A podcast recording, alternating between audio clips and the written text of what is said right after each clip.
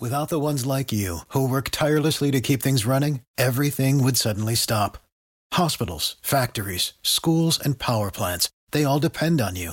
No matter the weather, emergency, or time of day, you're the ones who get it done. At Grainger, we're here for you with professional grade industrial supplies. Count on real time product availability and fast delivery. Call clickgrainger.com or just stop by. Grainger for the ones who get it done. This is the Sports Bash with Mike Gill on 97.3 ESPN. Now, live inside the Matt Blatt Kia Studios, here's Mike Gill.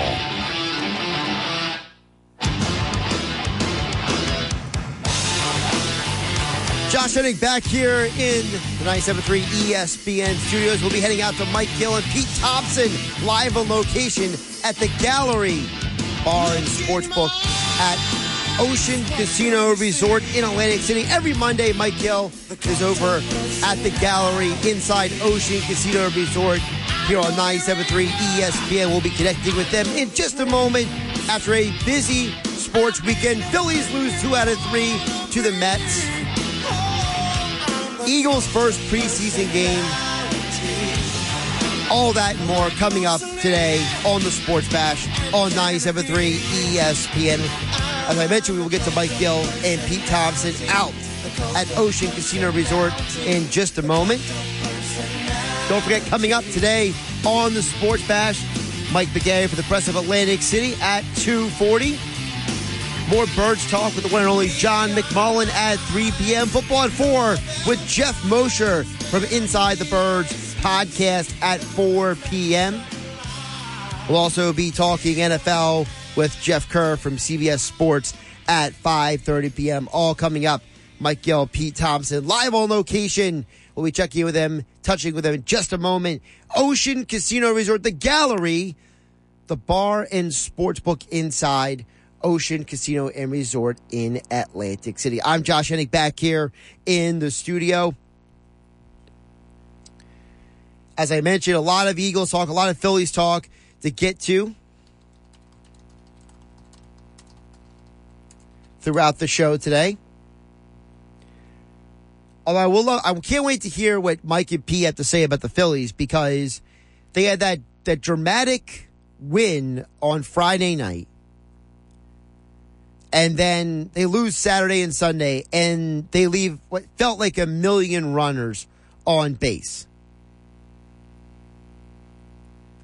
It felt like Saturday and Sunday was it a letdown? Did the guys just lose the juice? Are the Mets really that good? It's a, it's a hard thing to wrap your mind around why the Phillies lost that line. Look, you win Friday night. Yeah, you went to extra innings, but it was dramatic. It was intense. You beat Scherzer. So you're going into the weekend thinking, hey, we can win this series. We got Bassitt on Sunday. DeGrom, you got him out of the game earlier than you expected. Nola pitched an amazing game on Saturday night, but you couldn't score. You couldn't get runners in. You were shut out for two straight days. So then you turn around, and now you got to figure out well, was the offensive issues, was it because Schwarber's not in the lineup? Was it because the Mets bullpen is that good? Like, are, are we today giving the Mets bullpen credit? Because, like, for example, look at the Eagles preseason game. Nobody really cares that the Eagles lost the preseason game. Nobody's sitting there being like, man, those Eagles, they should have won that game. No, you're not doing that at all. What you're doing is you're looking at the Eagles preseason game and you're saying, okay, well, Jalen Hurts went perfect on his throws. You're saying that, you know, Nakobe Dean and Jordan Davis looked really good out there. What you're turning around and saying is, hey, there were some good things to take away from this game. And it looks like we're going to have a lot of guys who are going to be available for these inter squad practices this week. The hope is is that not just Devonta Smith who returned to practice yesterday, but hopefully Boston Scott will be around this week. The sleeve that Miles Sanders is wearing, according to reports, is not that big a deal. So it, it looks like, it feels like, hey, there's some good things to take from the Eagles game, but they lost the game because when you got to the third and fourth guys on the roster, that's why they lost. But what excuse do the Phillies have? I believe now we have Mike Gill and Pete Thompson down at Ocean Casino Resort at the gallery. Mike, can hear me? I hear you, Peter. Do you hear me? I hear you. We hear You each other. me? We're all good. So, what's the word there, PT? Not much. Happy Monday to you, Mike Gill. What a weekend, right? My goodness, what a beautiful weekend weather-wise. What a beautiful weekend, uh, and what a great Monday to be here at the gallery. Yeah, let's uh, let's kind of reset the scene and start the show off in uh, grand fashion. It's the Sports Bash Live 97.3 ESPN, the 97.3 ESPN free mobile app. We're live at the gallery, bar book, and uh, here at Ocean. And uh, obviously, it was probably a big weekend because you had uh, the Phillies Mets this weekend, the Eagles Jets this weekend. We were now I went to the concert this weekend Friday night. so remember last week we were talking about first concert, last concert, next concert. Yes. So my first concert was Stone Temple Pilots. My last concert is now the Tidal Wave. Right. And do you remember all the acts? Because I saw you put something up that said something like, No. I don't know any of these lyrics. Well, not only did Or I the know the, lyrics, I don't know who I was watching. Right. Like Luke Bryan, I've kind of heard of, but I don't know anything he sings. Yeah. But it was good. I mean, I thought it was well run. It was fun. I had a good time. I mean, I was just there kind of hanging out. the but, people watching had to be out incredible. Yeah, it was cool. I saw a lot of uh, a lot of people, um, you know, and then uh, yesterday was uh, I, I have seen the Eagles game probably three times now. Oh, on replays on different Just- TVs yeah, it's and been everywhere. So-. You know, I actually saw the first drive in like the first quarter live, and then we went to the concert, and then I kind of picked it back up in that second quarter. I've probably seen the second and third quarter like three times, so I have a whole heck of a lot of thoughts on what I saw there. But early on in the game, you know, just watching Jalen Hurts in the in the six for six, it, it was eerily not eerily similar, but it made me think about the game. Where Sam Bradford went ten for ten, Oh, right. went right down the field and scored, and, And everybody was right. like, was Sam Bradford. Bay. it was against Green, Bay. My dumbass drafted him in fantasy that year. That didn't work out so well for me because I drank the Kool Aid. So yeah, maybe the message is don't drink the Kool Aid on six for six for 80 yards and a perfect quarterback rating. Yes, he looked really, really good, but that is against who? Well, I mean, it's a fair thing to say, like, hey, he looked pretty good, six for six. They went down and scored. Goedert with a 22 tar- yard touchdown. Uh, I was happy to see Goedert was uh, the guy there because I've uh, been on record saying I think Goedert's going to have a big year. The one story was A.J. Brown didn't have a target. We all that kept hearing all the targets are going to A.J. Brown in practice. Well, he got no targets in the mm-hmm. game and no catches in the game on Friday night. I mean, from what I saw from the offense, I mean, I felt pretty comfortable with, hey, Jalen Hurts. I mean, he had a throw. The it was an first throw to incomplete Quez- pass. Oh, I thought you were going to say the rollout throw to Quez Watkins. That's a throw I don't know that he makes last year. His his first attempt where he rolled out to the right and hit Quez Watkins for 24, 26, something like that, and, and and threw that on the run. Of course, it was to the right, not to the left, but the fact that he hit him in stride and moving like that, that was an accurate, on time, on the money throw. And then to your point about AJ Brown. Yes, he was not targeted per se, but if you look at that Dallas Goedert touchdown, A.J. Brown had a lot to do with that. He basically drew the attention and caused the confusion that left Goedert so wide open to be able to then pinball his way in. Yeah, he broke off a couple tackles and then just kind of found the end zone. I love Goedert this year, but I like him even more because of what Brown. You, you brought up a good point there. Was that Brown generated the attention and Goedert found the hole and Hurts delivered the ball. So I thought the starting offense looked good. And just to kind of give you even further on that, PT, I had been, I don't want to say critical. I, I was not a huge fan of the Eagles drafting Jurgens in the second round. Okay. Just because, like, it's a center. You didn't think he was going to have to play this year. They had Kelce, and they had other center options on the team. Sure. All right. So it was, hey, you've got Landon Dickerson, you've got Seumalo, you've got other guys who could play center. I didn't need to waste I guess saying waste is not fair, but take a center in the second round. That being said, I thought Jurgens was outstanding. I thought he really showed why the Eagles took him. Very athletic, got out and pulled something you don't see a lot of centers do. Uh, one center who does it is Kelce. I thought Jurgens really fit in with that line, and the and the offensive line looked fantastic.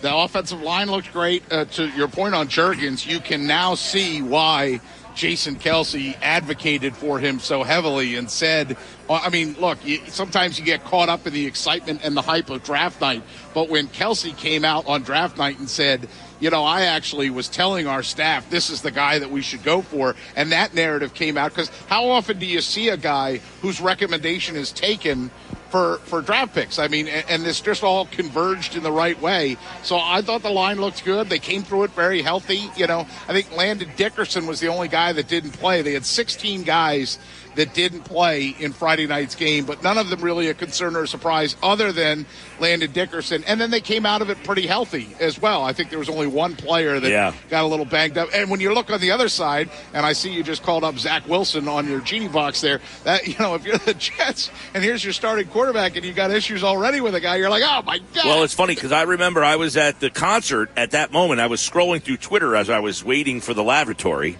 and there was a guy in the line, and he said, um, you know, I think Wilson just got hurt, and I, that's when I went to Twitter and I said, "Ooh, it looks like he tore his ACL." And then I tweeted the picture of Homer Simpson going back into the bushes, right, and it was right. like opposing coaches right now around the NFL thinking twice. And this is why people uh, teams don't want to play their guys. I mean, uh, for Zach Wilson, now it looks like he may have um, I think there's some news, like there was an ACL tear report, then it was like a bone bruise. I don't know that anything's kind of been cleared up. I think he's going to get some tests out west or something right now, but this is why teams don't want to play these guys, man. Right? They don't want to play guys. And and I tweeted out like Zach Wilson to me, he looked okay, but he made a Zach Wilson play. Kyzir White makes the interception. He steps right in front, I mean, and I great. said that is that exactly what Zach Wilson is. He's a guy who can't read the defense. He didn't see the linebacker there. But that being said, a couple guys on my list. I just had a bunch of guys that I said, all right, these are the guys who really jumped off the television to me. Okay. One, Jordan Davis is a big oh problem. Oh my gosh, he's a beast. he's he? a big problem. And how does he not pop on your TV? Because you just see him occupying so much traffic, and it's just. Uh, I heard Sal Pal on earlier on our air talking about Jordan Davis and how much better he makes people behind him. Well, Sal Pal texted me after the game because I brought up to him on Friday when he was on that, hey, maybe um, Nakobe Dean is one of those guys that needs to get game action. That maybe he's not jumping off the page in practices, mm-hmm. but maybe once you get live game action, you'll see more about what he's about. And Sal Pal sent me the text on Friday night after that game was over, and he said, as predicted, Dean came to life under the lights. That kid's a baller. There's the video of him just absolutely blowing up a guard and knocking that guy into the running back. So you saw him read the run game the play where Jordan Davis absolutely is taken up. There's one video of him where three guys are right. blocking him, right? And there's Dean just sweeping up and cleaning up house. I mean, look, Jordan Davis showed why he was drafted by the Eagles where he was. Dean, I'm very interested to see what ends up happening with this linebacking. I can't get a read because I thought Kyzir White played well. I thought yeah. T.J. Edwards played well. So I don't think White or Dean – far outshined anybody else. He just was another guy who played well. So I don't know what they're going to end up doing with, with Dean and White and Edwards and then you got Davion Taylor. But that's a good problem to have, to need options, to have options. To me, the thing about Nakobe Dean was I had seen these reports coming out of camp that, you know, and coming out of the practices that he ha- wasn't flashing in the way that they thought he was going to flash. And my goodness, in the game, he certainly flashed. And maybe that was just, you know, there was even one play that I saw go out on social media where they basically highlighted the combination of Jordan Davis does his job to start with, and then Nakobe Dean, like he cleaned up for Nakobe Dean or vice versa. They're sort of working in conjunction with each other, and that's what a good defense should do. You know what I mean? I know people hate to hear bend but don't break, but that's the NFL. You don't want to give up break plays. You don't want to give up big plays. And if you have one level and then another level, and they're both working in complement of each other, you know, kind of like you and me on this show. We work together. yeah, exactly. well, and I want people out there listening who watch the game Friday night, send us a text 609 403 0973. Or if you're listening on the free mobile app, message us through the app on your phone. Uh, who stood out to you? What are some of the things that got you excited from Monday night, or excuse me, from Friday night on this Monday? When you look back at that game, what's something that now you're like, wow, I'm excited about the season because of what I saw? Now, it's hard to get excited about what you saw in a preseason game, but I definitely think that there were some things that you got to see. Um, number one, as we mentioned, Jordan Davis is going to be a problem. I think that's evident right there that, um, and again, you can't be someone who says, well, he doesn't make any tackles. He doesn't. That's not what Jordan Davis is about. He's not going to have 100 tackles. Heck, he's not going to have 50 tackles. But how many tackles will this team get within a three yard area because he, because he is up. taking up so much attention. I couldn't believe how much attention in a preseason game, Pete, that the Jets put on him. Right. I mean, they had three guys on him at one point. They were double teaming. He was bouncing guys. He was pushing guys into the backfield. The running back had no place to go, and that really shows you. And look, the Jets, you know, as bad as they've been, their offensive line is not one of their weak spots. No, the offensive line is not one of their weak spots. I think they have good depth there. And, and to me, uh, again, there's three things. One, don't get hurt, right? Don't get anybody significant hurt.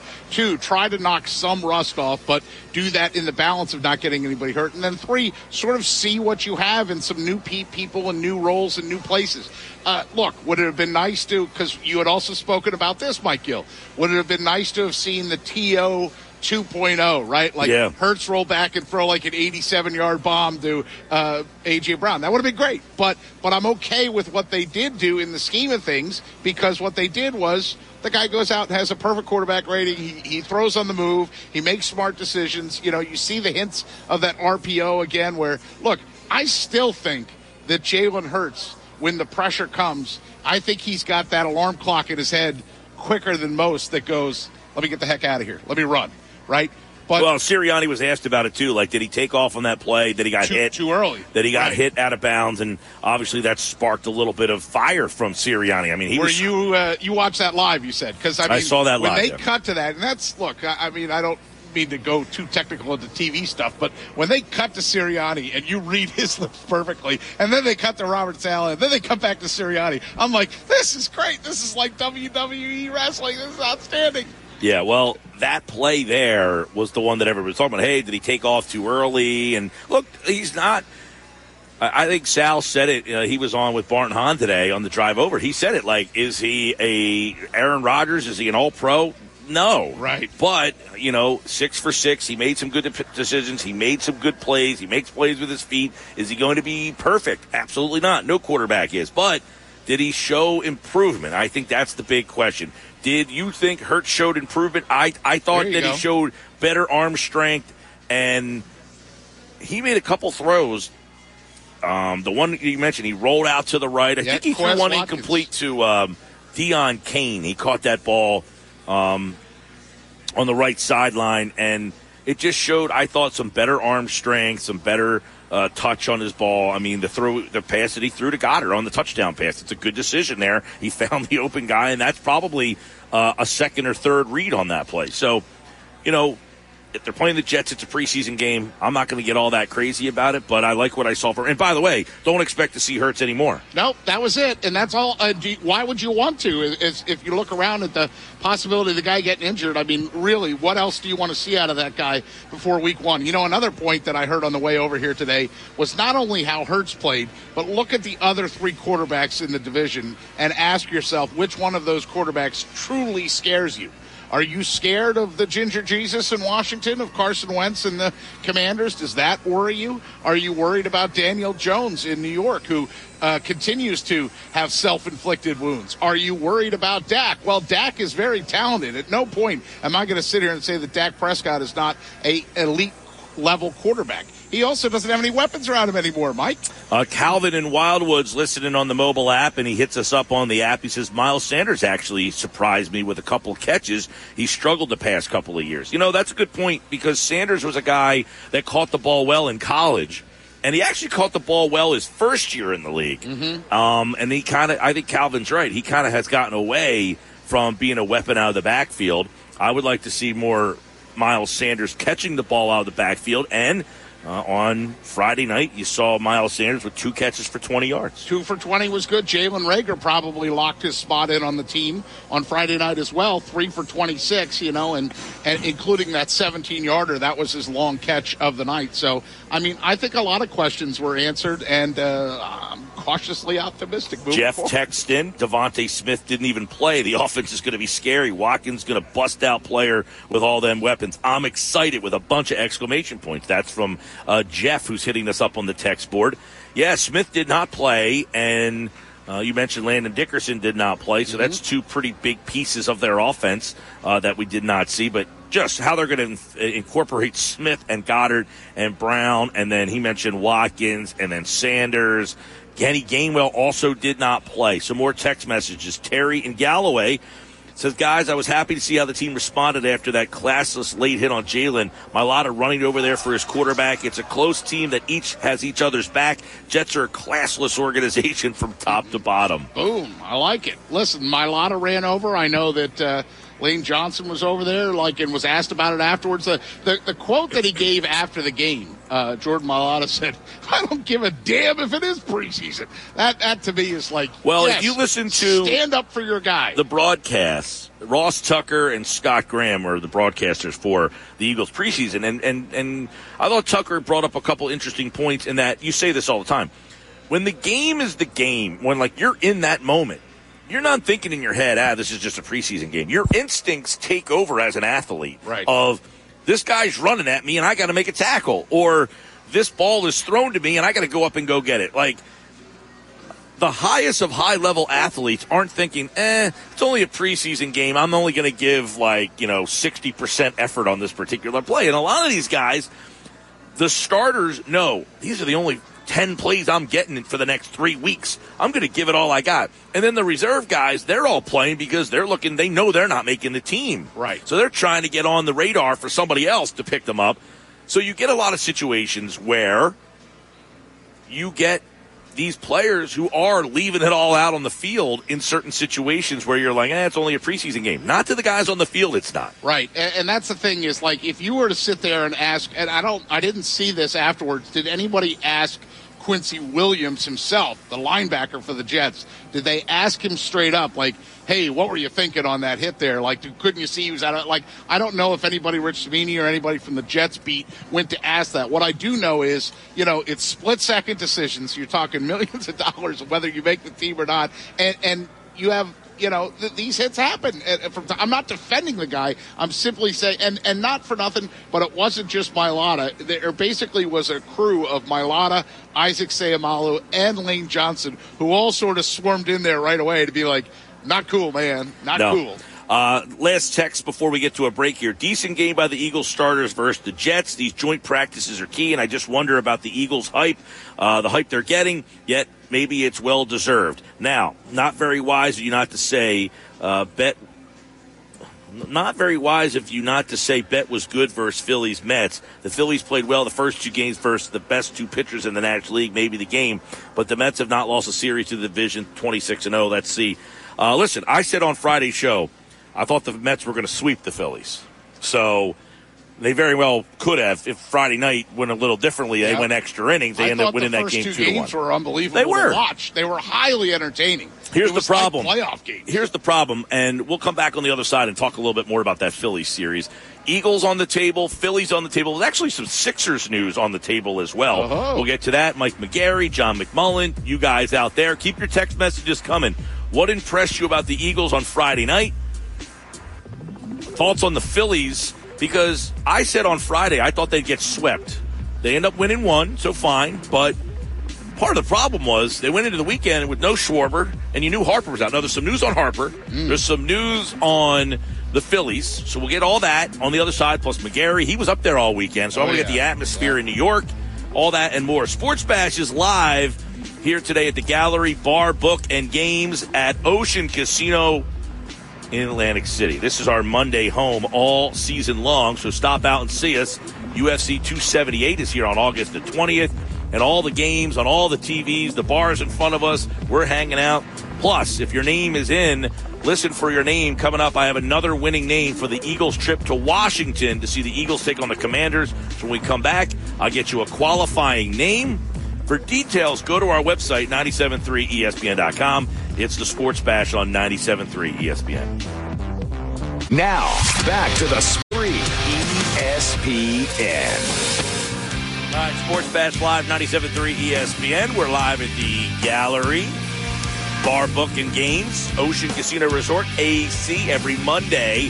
I got another qualifying name coming up in just a minute. How was your weekend, Peter? It was a nice weekend. I appreciate you asking. Uh, hello to you from all the folks aboard the Cape May Ferry, the Cape May to Lewes Ferry. I went over to play golf over in Delaware with my friend Kevin. And uh, a lot of people on the ferry listen to the Sports Bash. That's very cool. Including one of the crew members who said to me, Oh, I hear you on the radio with Mike Gill. I said, Oh, I appreciate that. And he says, Yeah, he really gives it to you, doesn't he? and I said, Well, I know my role. I understand my role. So they said hello. They're listening. Hello to the folks on the ferry. Hello to the people on the ferry. I like a nice ferry ride. It was wonderful. I, I know you've done it before, right? Oh, yeah. I mean, it's, Absolutely. it's really the way to go.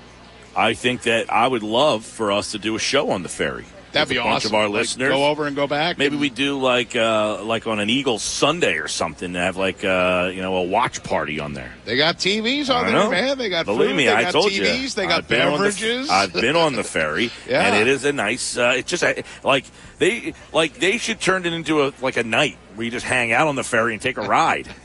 I think we would do that. I'd be Exactly. in. Just tell me when. So I had a nice weekend. I shot 103, by the way, in case you were worried. Uh, but I parred the last hole. That's so I was happy about that. Uh, well, that's very good. Yes. Right. Yes. Uh, all right. I got another winning name here, Pete Thompson. Another got? qualifying name. Uh, this person is going to be going uh, to the uh, Garden State Brewery on Friday, August 26th. We're going to be there live. I'm excited for that, too. And one lucky winner is going to go to Washington to see the Eagles take on the Commanders, and that's going to be Anthony Rando. Anthony Rando is our la- latest qualifier. So, Anthony Rando, if you are out there or somebody knows Anthony Rando, let him know that he just qualified for that Eagles road trip. And uh, we'll see him at Garden State Brewery. The road trip is provided by Philly Sports Trips. It's time to check out the full trip lineup at phillysportstrips.com. We're going to be at Garden State Brewery on Friday the 26th. One lucky winner is going to win the trip with Philly Sports Trips. There's going to be food that day from Ernest and Sons uh, over in Brigantine. They're going to have the food at Garden State Brewery. We're going to be there. We're going to give uh, the trip away. So that's uh, two Fridays from now, man. My God, Yeah. the summer's flying by. It really, truly is flying by. I mean, you know, you said you had gone to the tidal wave over the weekend. I can't believe, like, you know, uh, I'm going to Rod Stewart on Friday, by the way, in case I didn't tell you that already. So uh, I will not be, uh, I'll be uh, connecting remotely. Okay. Uh, Where's Rod Stewart playing? He's over at Hard Rock, I believe. How about that? Yeah, so I mean, big name acts coming in. They continue to come in. It just means Labor Day is fast and furious coming. Now, you speaking know? of which, now we had been doing that concert talk last week. yes, So first, last. first one was SDP. Last one is now Tidal Wave. Okay, And then next one, I said I'd like to see Smashing Pumpkins. Now apparently they are playing in, in Philly oh, where at?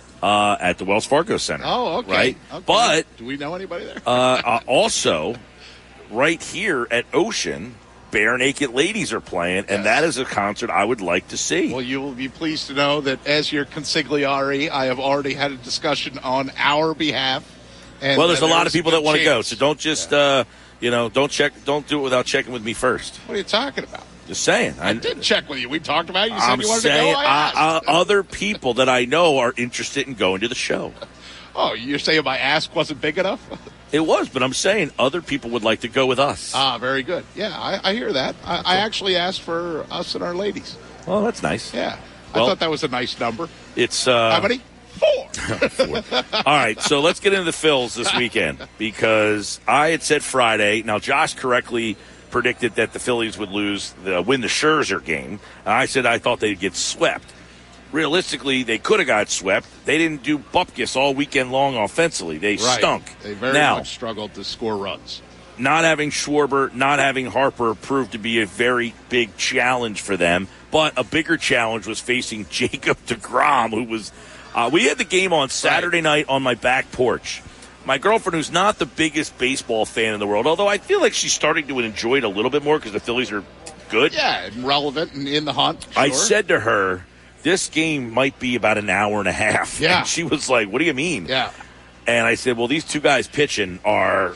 And, and in the sixth inning, it got it was an hour and a half. So I mean, an hour and a half is really ridiculous. But I think the game wasn't much more than two hours and fifteen minutes on Saturday night. Right, and the guy I kept looking at, you know, and the guy that I really felt for was Marsh, right, the new center fielder, because on I, I watched him on Friday night struggle with Scherzer, and like you know he struck out looking, he struck out swinging at one point, he's sort of muttering things under his breath, and then he has to go up against Degrom, and he's completely like humiliated and embarrassed, and you know, I mean the fact that like, uh, and they just put this out in the notes, by the way, the the fact that uh, the Phillies have, look at the pitchers that they faced, right? Look Yeah, the they've had a rough run at up it. against. A rough run, a rough run would be like one one ace or one one struggle. They, they've had to go up against guys like Alcantara.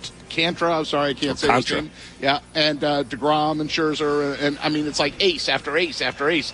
Now, finally, like I'm sorry, no disrespect to the left-handed Mike Minor, but I don't think he instills the same fear in the Phillies lineup tonight. Whatever it No, but be. the disappointing part about it, we'll talk to McGarry because he, I think he was there yesterday.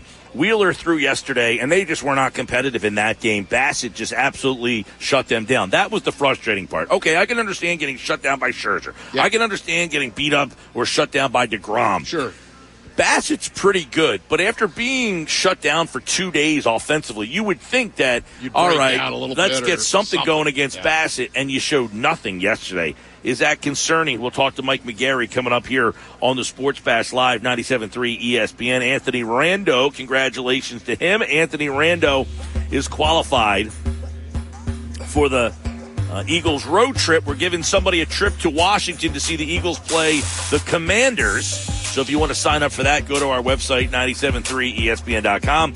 Sports Bash is brought to you by American Airlines and the Atlantic City International Airport. ACY now has your one stop ticket to over 90 domestic and international destinations. Book today at AA.com. Mike McGarry from the Press of Atlantic City. What was the message this weekend from the Phillies loss? Plus, I got some Sixers news on the way. Ho, ho, ho. It's a little bit of a clue for you. Ah, yes, very good. We'll have uh, Why did you look at my belly when you said that? we'll have Philly sports on Christmas Eve and Christmas Day. How about that? Sounds good. Details coming up on the Sports Bash. Now, back to more Without the ones like you, who work tirelessly to keep things running, everything would suddenly stop. Hospitals, factories, schools, and power plants, they all depend on you. No matter the weather, emergency, or time of day, you're the ones who get it done. At Grainger, we're here for you with professional grade industrial supplies. Count on real time product availability and fast delivery. Call clickgrainger.com or just stop by. Grainger for the ones who get it done. on 97.3 ESPN, South Jersey's sports leader. All right, Phil's rough weekend in New York. Yeah, they got one on Friday night. It was a feel good win, but the rest of the weekend didn't go their way.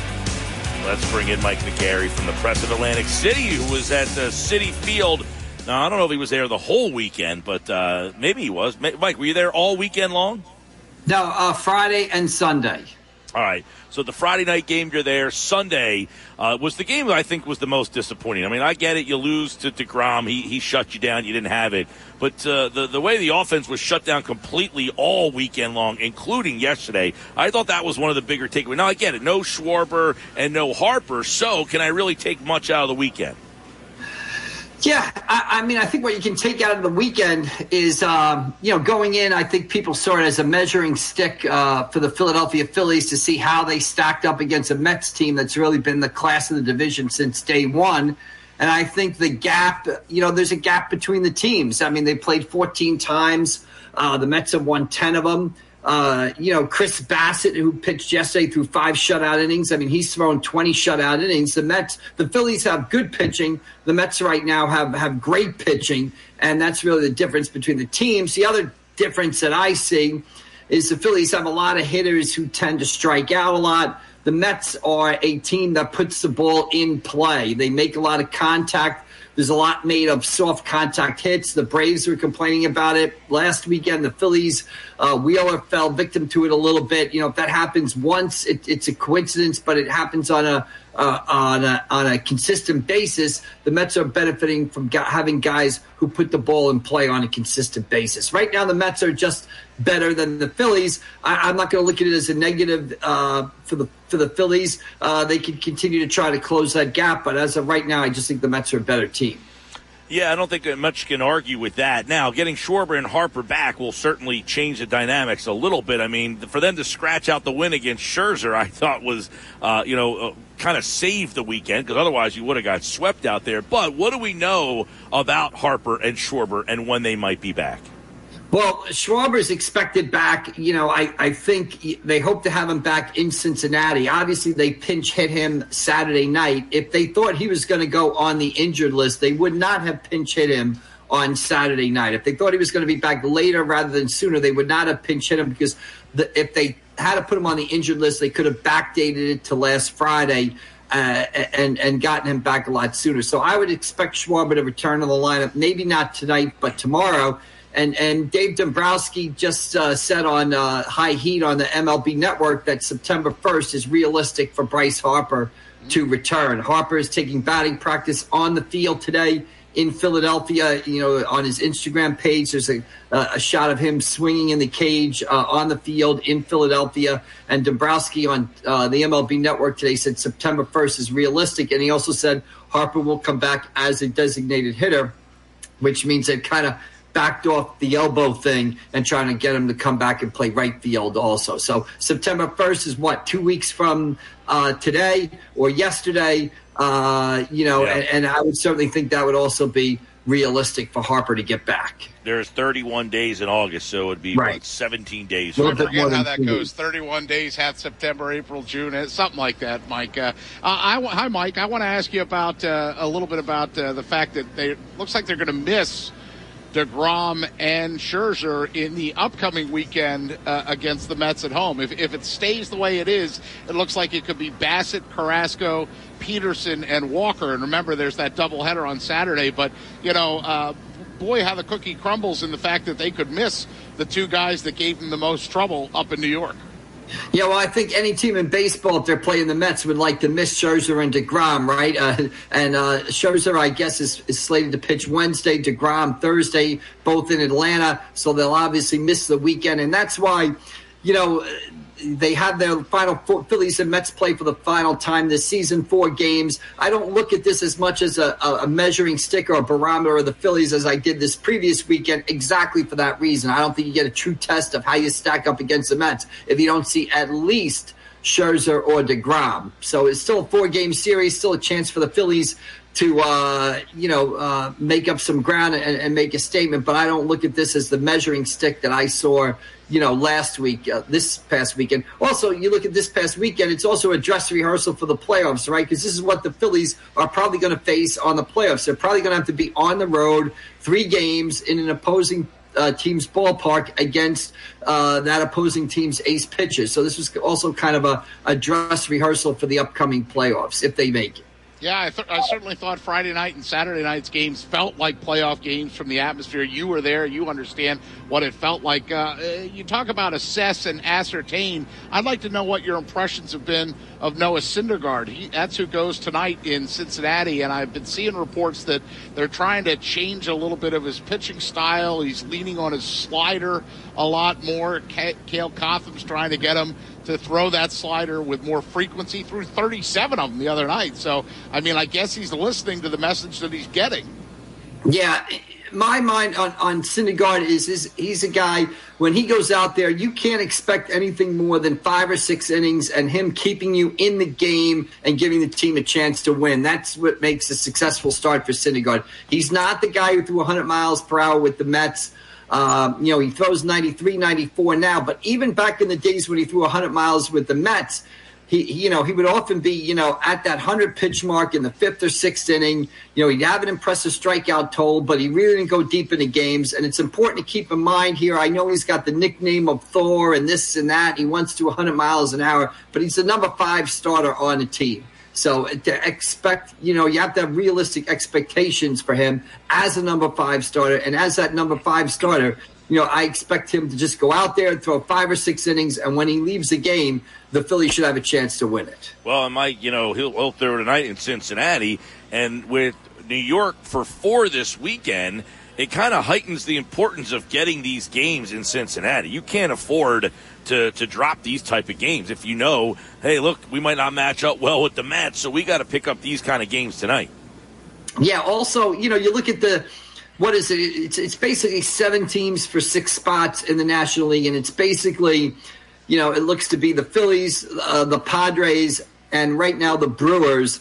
Uh, you know, three teams for two spots in, in, in, the National League, and it seems like one of those teams, be it the Phillies, the Padres, the, or the Brewers, is always going to be playing a bad team and and have an opportunity to get some wins. And right now, the Reds are a bad team. They they traded Tommy Pham to Boston. They traded Chris Drury to San Diego. They got rid of Castillo to Seattle. They're basically like the Nationals. They're basically like a 4A team. And if you are in, a, if you're a team like the Phillies that have, has scored two runs in their yeah. last 37 innings, a one good place to uh, get the offense back on track would be Great American Ballpark against a 4A team. It's a great place to hit, and you're not going to be facing, you know, the caliber of pitching you faced the past couple of days. So this is an opportunity for the Phillies to get healthy, to get back on the right track offensively, and you know, I would expect, you know, minimum you know, it has to be two out of three, if not three yep. out of three in Cincinnati this week. And then they have Cincinnati for four after they right. play the Mets for four. So you have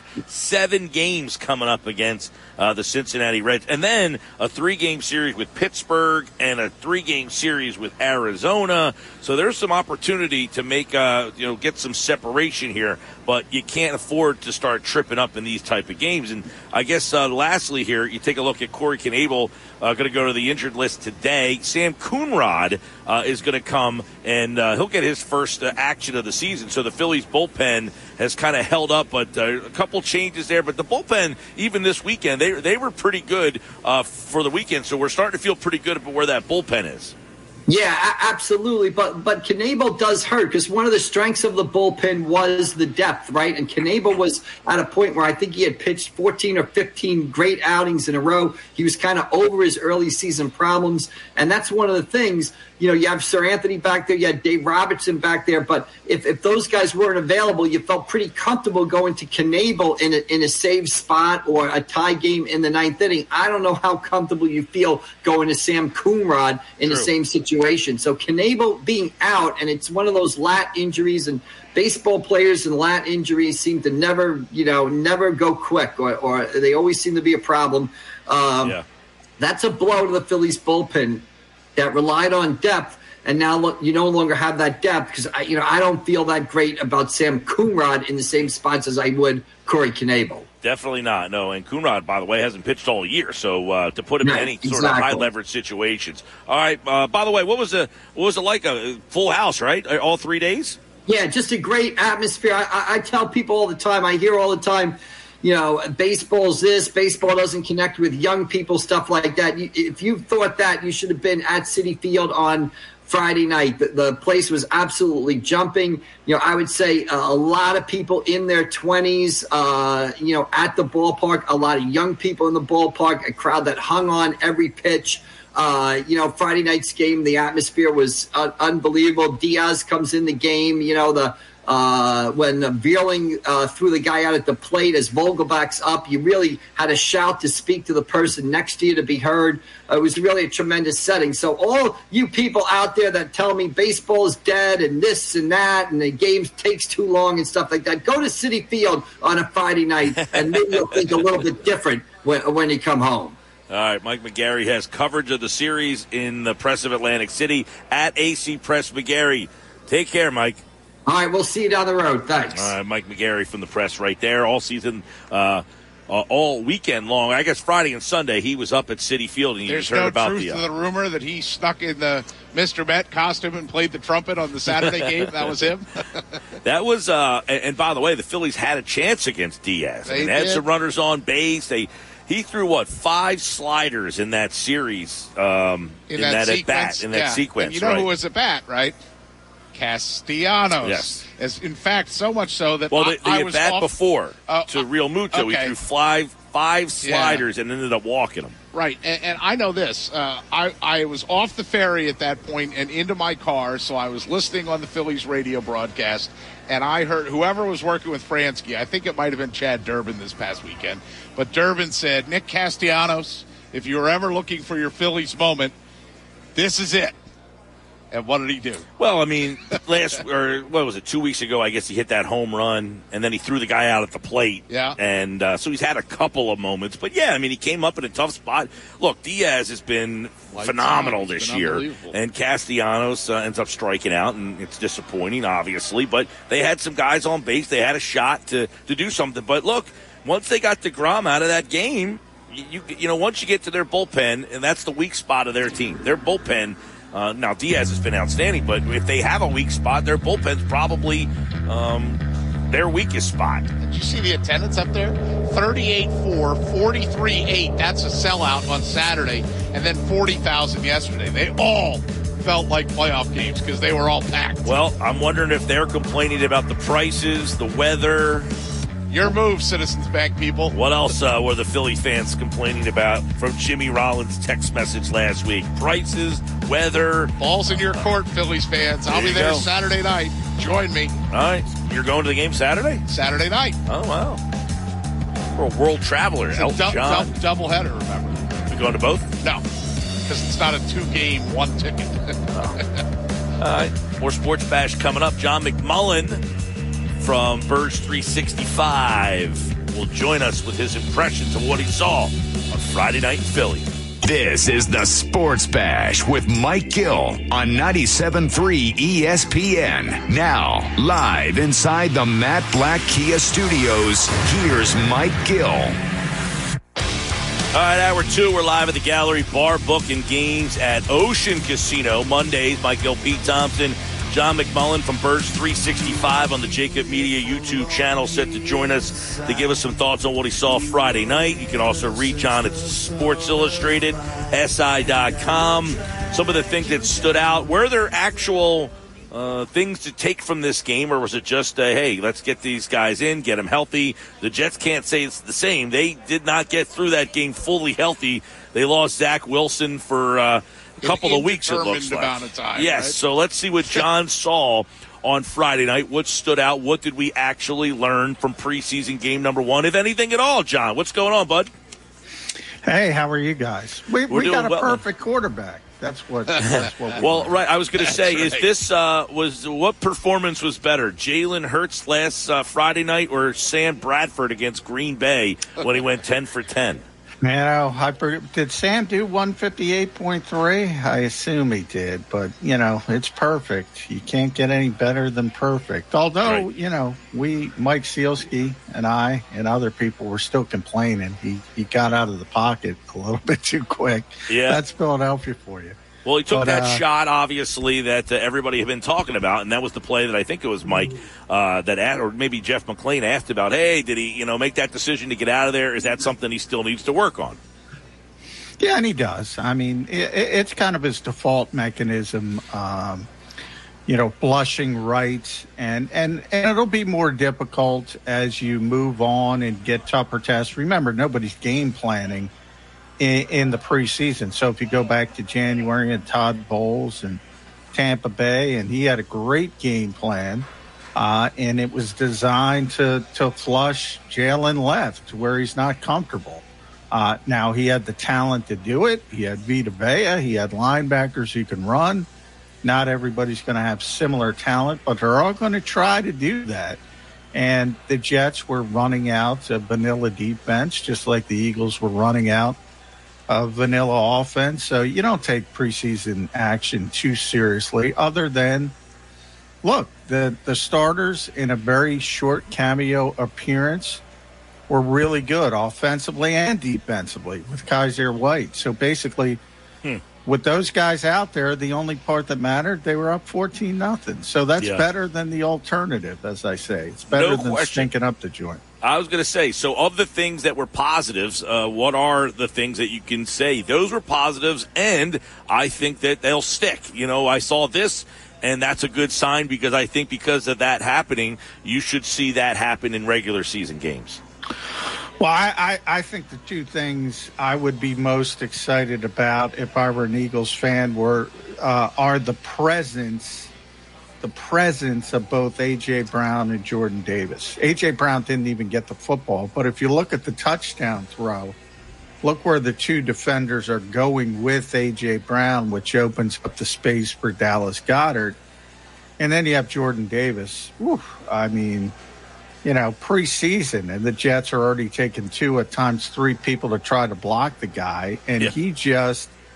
And I, I've said this before on Birds 365. I, you know, Nakobe Dean was obviously very upset about uh, falling to the third round of the draft but he should be happy, man. He, he he ends up in the same spot he was in Georgia, where this guy doesn't let blockers touch linebackers. He should be thrilled. Now, now, granted, he's going to have to wait a while to make up the money he would have gotten as a first round pick. But, and I say this about T.J. Edwards as well and Kyzir White, that guy does not let blockers get to linebackers. It is amazing. Mm. John McMullen with that trickle down effect that Jordan Davis brings to mm. a guy like Nakobe Dean. That's a position I wanted to ask you about, John, because Kyzir White popped obviously with the interception. I mean, uh, Zach Wilson threw it right to him, and that was fun to watch and fun to see. But how do you think the rest of the linebackers, including Dean, performed as a whole? I got to say, John, I thought the linebacking Friday night made that position way more confusing than I thought it was going to be. Well, I don't think it's confusing because you look at who that I call them the deference players. The Eagles paid deference to T.J. Edwards and Kyzir White. They're only out there for uh, a, you know three, four snaps. Uh, that tells you they've won the starting job. They're the starting linebackers. And Kobe Dean played a lot as a rookie um, and made some plays, but you know they have time. It's it's a luxury. They can wait, uh, and maybe if TJ underperforms, if if Kyzir underperforms, uh, and and Davion Taylor as well, who's had a good summer, uh, um, and people kind of forget about him, uh, it's a good problem to have, uh, and it's not a problem the Eagles are used to having because you know, we're typically asking do they have any linebackers. Now they have too many linebackers. That's, that's a, ain't that's that the thing. truth? Right. Ain't it's a wonderful problem to have. Well, if we're progressing through the defense and we're going D line and then linebacker, the natural question then is to ask how the corners look. And I mean, on paper, Slay, Bradberry, Maddox. I mean, they could they could go down as one of the best trios ever. Yeah, I, I, I mean, on paper, they're the best trio the Eagles have had in a very, very long time. Um, Slay is, you know, he's a no doubt about it, top 10 corner in this league. Uh, Bradberry, as I, have said, he's been the best Eagles player at training camp throughout the summer. He's been unbelievable. And Avonte Maddox, everybody forgets about Avonte because right. he bounced around so much early in his career, playing safety, playing outside. They finally settled him down in the nickel, which is what they drafted him for originally, and he and he excelled. So now you have all those spots. I'm a little bit concerned about the depth because that's a position where you're liable to get somebody banged up for a week. You saw it last year with Slay and the concussions, and uh, you know Zech McPhearson hasn't set the world ablaze in some of these young corners, but you're nitpicking there. That that the starting group, if they stay healthy, that's going to be top five in the NFL. I don't now, think there's any doubt about it. Now, John, you mentioned the depth. Um, did you get any takeaways from who's in contention to be the depth? Well, Zech's going to be the fourth guy, and uh, I kind of asked myself why, to be honest, because I don't think he's necessarily earned it. Uh, but the Eagles seem to think a little bit more highly of him than perhaps us looking at practice every day. Uh, maybe it's the behind the scenes stuff. Maybe it's the meeting stuff. Maybe it's the classroom stuff.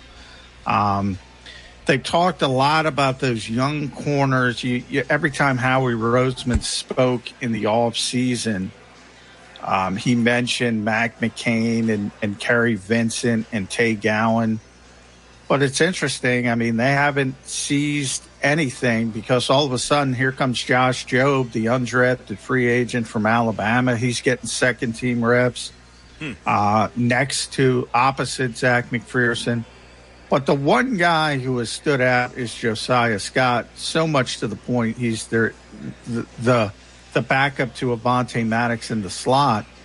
And now they're cross training him at safety and he's been getting first team reps at safety as well. So I would say Josiah Scott is the one guy that has stood out, and part of it is because of the cross training, and he can play uh, multiple positions.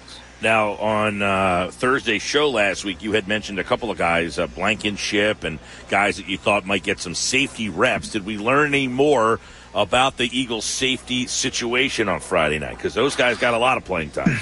Yeah, Reed. Uh, Reed has gotten first team reps in practice as well. So I, I it tells me at safety uh, they're not uh, they're not set, and and they shouldn't be. Marcus Epps and Anthony Harris are going to be the starters, but as far as the backups, they're not. Com- it's pretty clear they are not comfortable with K'Von Wallace.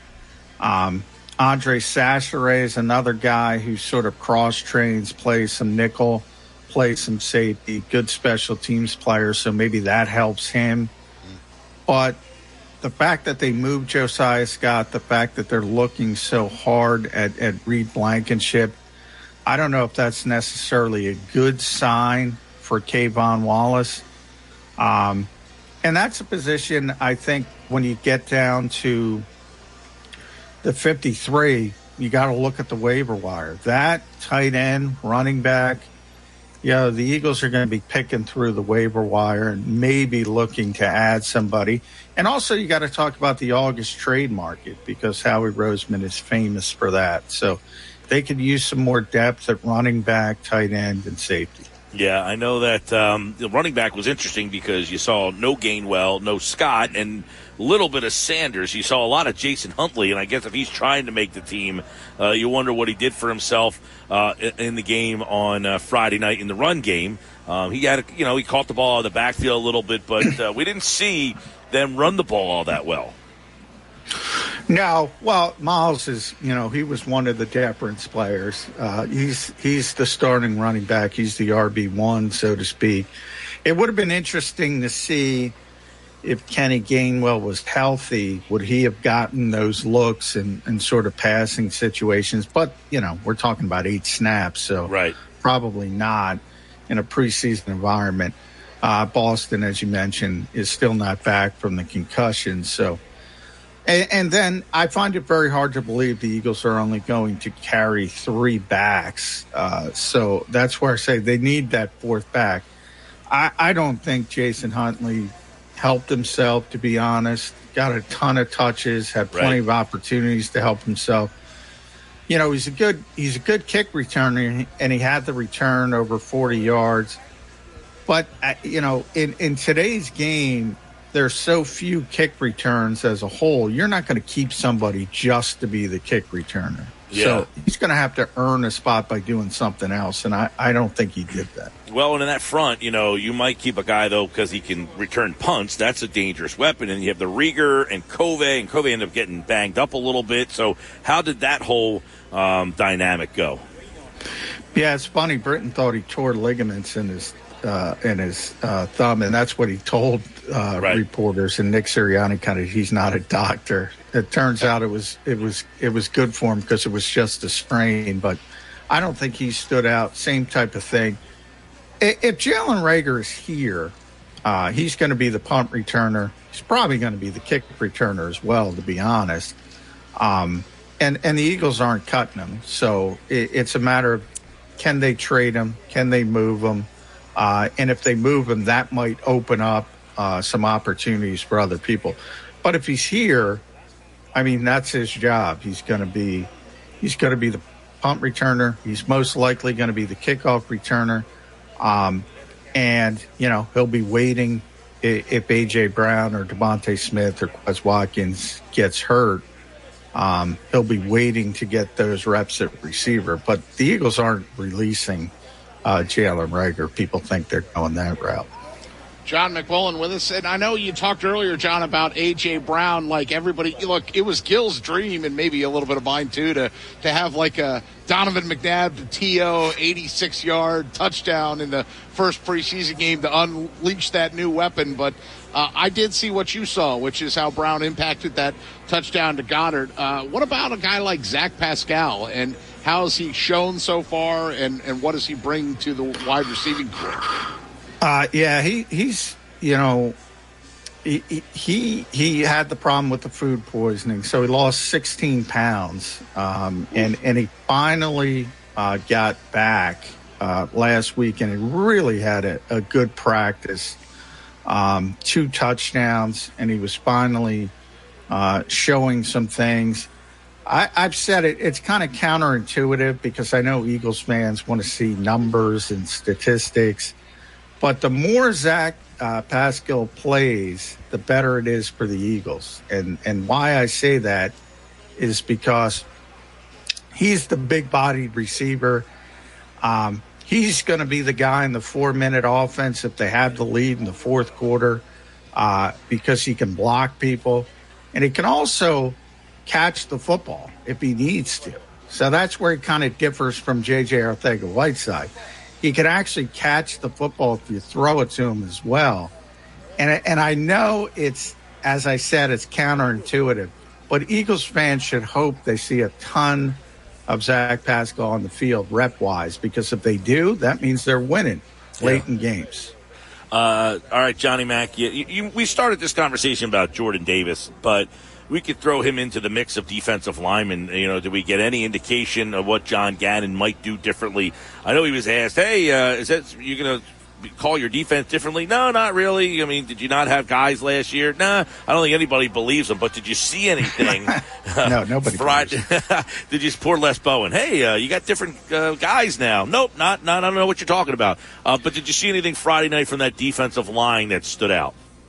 Well, yeah, I mean Jordan Jordan's presence, like I said, that Jonathan's not lying. I mean, last year he played a lot of five two overhang, what he calls it. So whatever you want to call it, three four. Uh, it's really a, a five two with two overhang players. He played a lot of that last year. The problem was they weren't effective when they went that route uh, because they didn't have the big nose tackle that that puts everybody into place. So now Javon Hargrave, for instance, would have to play nose tackle. Not good at it.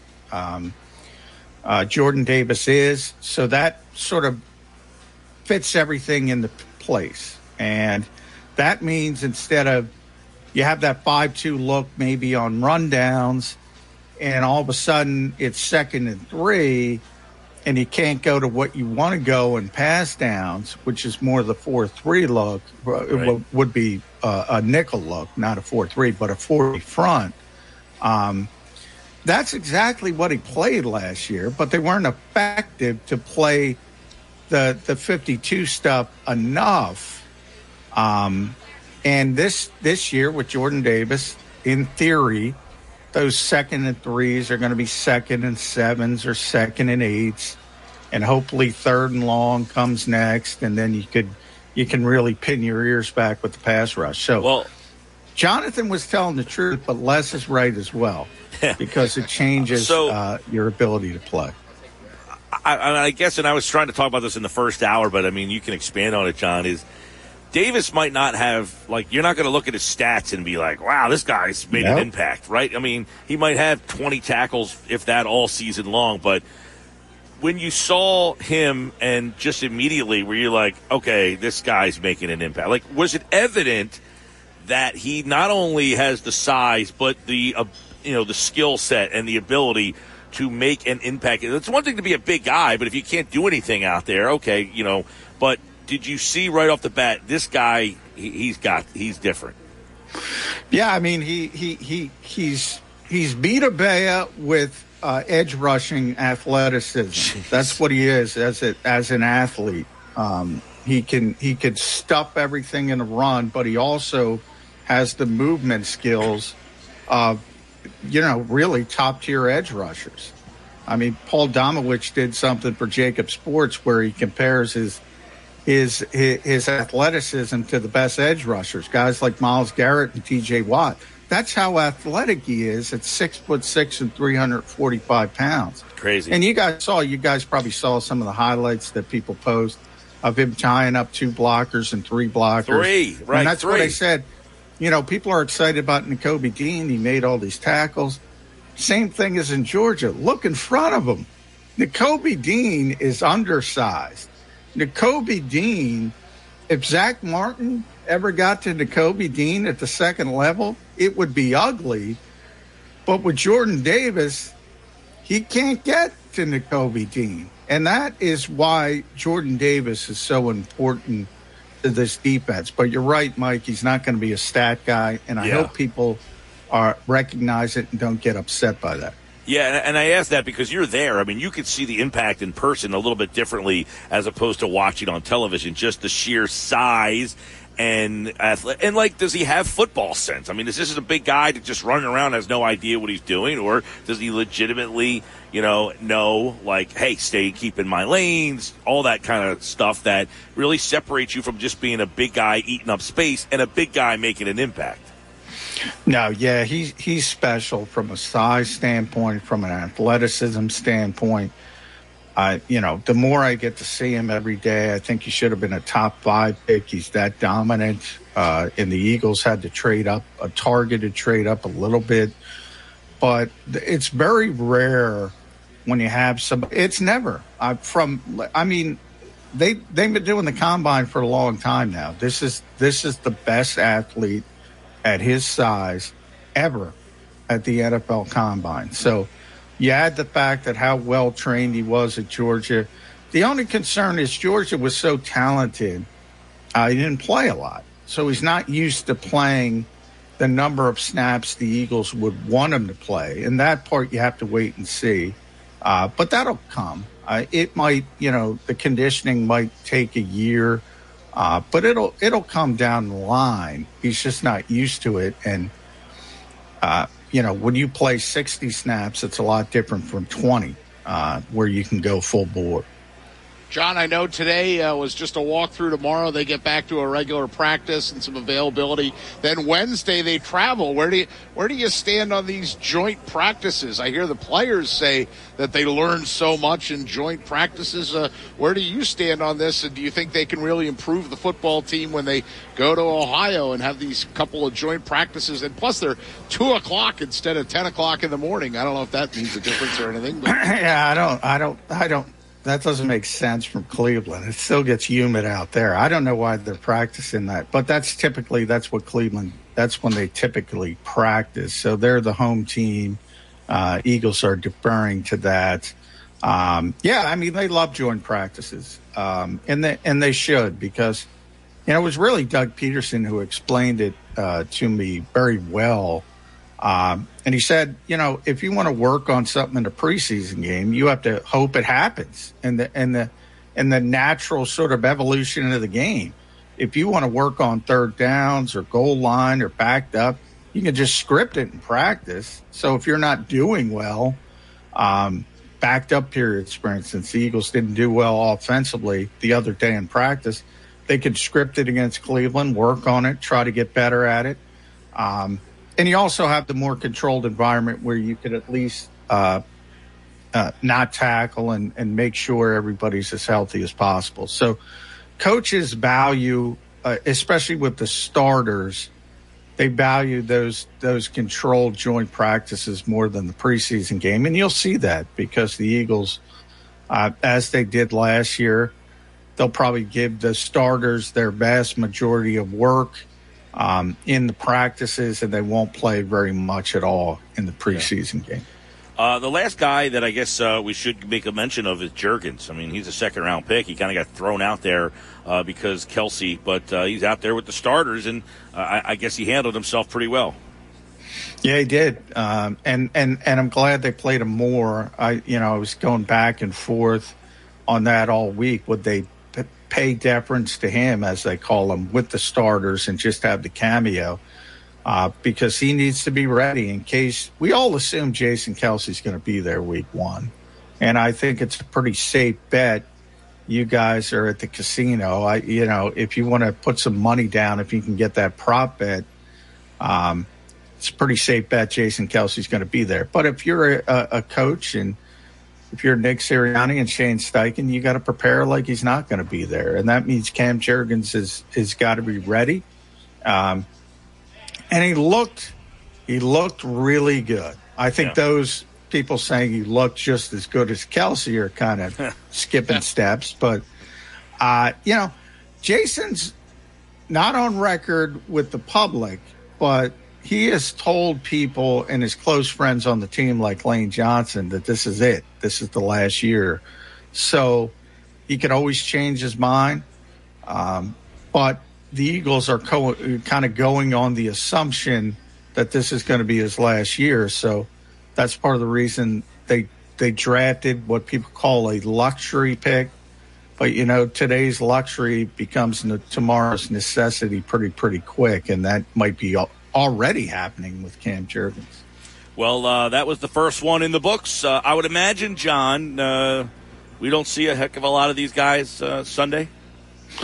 No, I w- I wouldn't have. If, if last year was any indication, they're going to give the vast majority of the starters um, the work in the in the joint practices, and it'll be a big Reid Sinnett, uh, Carson Strong game. Hopefully, you get to see Carson Strong for those people.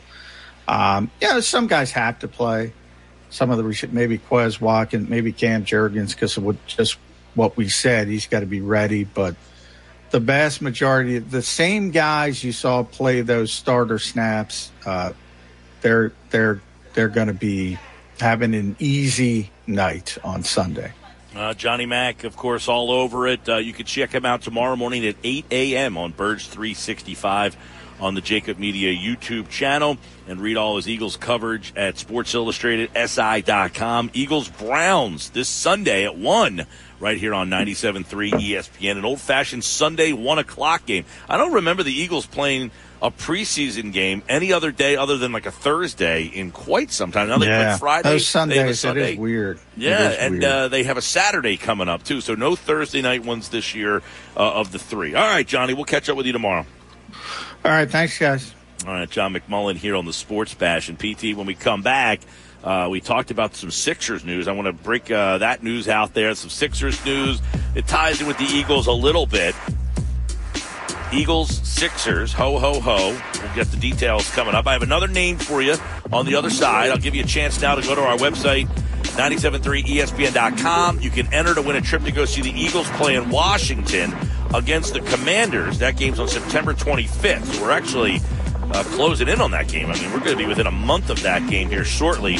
And we'll do that on the other side. We'll be live at Garden State Brewery on August 26th. That's a Friday. So we'll be there for the show Friday, and we're going to give away the trip to Washington during that show. You've got to enter on the website. All the details are there. If I call out your name next, you're qualified. It gets you one step closer to the big prize, Peter. The big prize. Big prize. Uh, we're live today at the gallery. That's the uh, sports book here at Ocean Casino. And we look forward to uh, seeing people all year long here, right here on Mondays. You can stop out, see us, watch all the games, play. They got table games inside the sports book now. They've got the bar that is now center stage. That is a key. Uh, more on the Eagles with Mosher at 4 o'clock for today's football at 4. Bob Wankel's going to talk some Phils tonight at 5 o'clock. Phillies news, too, by the way. I don't know if you saw this. I'll I break did. all that coming up I on think the I other know side. Where you're going. All that next here on the Sports Bash. Now, back to the Without the ones like you, who work tirelessly to keep things running, everything would suddenly stop. Hospitals, factories, schools, and power plants, they all depend on you. No matter the weather, emergency, or time of day, you're the ones who get it done. At Grainger, we're here for you with professional grade industrial supplies. Count on real time product availability and fast delivery. Call clickgrainger.com or just stop by. Grainger for the ones who get it done. ESPN. All right, PT, I got another name for you. You ready? All right, giddy up, Buttercup. Our latest qualifier for the Eagles road trip down to Washington. They're going to be heading to Washington on September 25th to FedEx Field, and you could be a part of it. Our latest qualifier, it's Andre Grant. Okay. Andre Grant is our latest qualifier. So, Andre Grant, congratulations. You have just entered and qualified for a chance to win an Eagles road trip. Andre Grant, if you know Andre, let him know he is qualified. And we're going to be live on Friday, August 26th at Garden State Brewery, where their motto is a beer for everyone. Sounds like a great motto. They've got 16 beers on tap. It's enough variety that everyone can find a style they like. Now, I Correct got me if I'm wrong. Didn't you and I play Seinfeld trivia there one time? Yeah, and I won, and I still have a gift card. Oh, giddy up. Double times two. You know, it's funny because they a beer for everyone. So the other night I went to the um, Tidal Wave concert, Ah, yes. and the area that I had the wristband for. Okay. Okay, they had free Beverages. beverages, Fine. but the beverages that they had that were offered were not to my liking. Oh, they they were more in the PT lane or the old PT lane. You know, I, I don't have a lot of beer anymore, unfortunately. But So I tried. yeah, I was like, all right, just give me one, right. And I tried. Wow, and you couldn't do it. I could I not mean, it's get just through. like beer flavored water. It was tough, man. It's not a big deal. It was tough. So I actually found a, a beer that night. It was there was a new beer that I tried because it was funny. I asked the guy. I said, "Oh, can I have this?" He said, "Oh, we don't have it. We're out of that one." I said, "Well, how about this one?" He was out of that. So then I went to my third choice. Right. I actually ended up liking. it. You know what's really funny though? What's that? So? I went to the bathroom. Okay. I had I was double fisting because it Oh. was last call. Oh well, you got to collect. It was last call, so my buddy bought two, and he said, "Here you go. I got you two. It was last call." I said, "Oh, thanks, Thanks. So I went to the bathroom, and I had to bring the I had the two cans in my hand. Okay, two so I put them gotcha. on like the, the top of the thing. Yeah, and that one went sliding right Uh-oh, off uh-oh. and right into the toilet. and that was the end of that. well, I wasn't going to go into. You think I was going No, into the think you were toilet to get the it, beer? I, I wouldn't have put them on top of the urinal to begin with. I didn't have any else to put them. No shelf up there. Some of these places. Put a Yeah, shelf there was a there. shelf. I put the beers on like the where like you pull like the napkin or like the toilet paper. Oh, and that was So it, it was like on a little incline, and it just started sliding, and in slow motion, I saw the beer go right into the toilet, and I was like, Uh, did you yell out? Well, that one's done. Oh, did you yell out? Did you start crying? "Oh, it was bit? just like, no." And I mean, it was like nine bucks for that beer. I said, "That's nine bucks down the toilet, That's literally right. Down the toilet." Literally down the drain. Oh, I'm man. sorry to hear that. MG. So uh, last night I saw that the Sixers are going to be playing on Christmas Day again. It'll be the first time in two years. Now it seemed like they were always playing on Christmas Day for those three years there, right. and then they haven't been on the last two years because the Sixers weren't the cool team anymore. When Ben and Joel started to get a little older, it was like, eh, we don't really need them on Christmas Day. Well, now they're back. They're playing Christmas Day, and it looks like they're going to play the Knicks in New York. Ooh, that sounds awesome, man. That that's a lot of fun. Listen, I don't know if you've been up to see like you know the Rockefeller tree and done like the running of the Santas or any of that stuff. Like there was one time I actually missed. I was supposed I'd had a little bit too many beers. I missed a. Uh, uh, transport up to New York City around the holidays and so the guy jumped in my car and we drove like morons we drove and it's the only time in my life I've ever driven around downtown Manhattan, right? And I'm driving in my car and I was scared, Mike. And I found out later it was the running of the Santas, some big, this is all pre pandemic, but some big drunk fest they have up there, like a Santa bar crawl. And it was the holidays, and it was the Rockefeller tree, and it was all those things that go with it. And I'll never do it again. I'll never drive in Manhattan ever again. I'm No. not doing that. But I'll go see the Knicks and the Sixers. All right. Well, so you got the Knicks and Sixers on Christmas Day, and I would imagine that's going to be. I would imagine that'll be like an earlier game, like a two o'clock game, maybe. right? Or noon? Do they start them at noon? They have a noon, a two, like they do them like stagger them like every two Yeah, hours, yeah. something to that effect, right? okay. But the Sixers play a Christmas Day. The Eagles play Christmas Eve. Yeah. So you have Eagles, Cowboys, Christmas Eve, Sixers, Knicks on Christmas Day. I mean, this could be a, a really epic holiday, PT. Sounds like a win to me, man. I I, I love when they put stuff like that. Uh, you know, even remember a couple of years ago when the Eagles played on Thanksgiving night. I thought that mm-hmm. was awesome. Yeah. You know, I'm down with that too. Well, there's always a discussion about like whether or not you like when your team plays on on the actual holiday because you know there's some people who travel or have family in and like you're distracted. Just schedule it around, man. I mean, all it takes is a little planning. Well, I, I think thanks- there's an equal number of people that want to get away from their family. Well, that's what I'm after saying. The night game, time with them, the you know? Thanksgiving night game, Right. is the one where you're like, okay, if the Eagles play Thanksgiving like the day game is a little tougher. Yeah, I would because you're eating. A lot of people eat Thanksgiving dinner at like two or three o'clock. Yeah. Where do you eat it? You eat it later?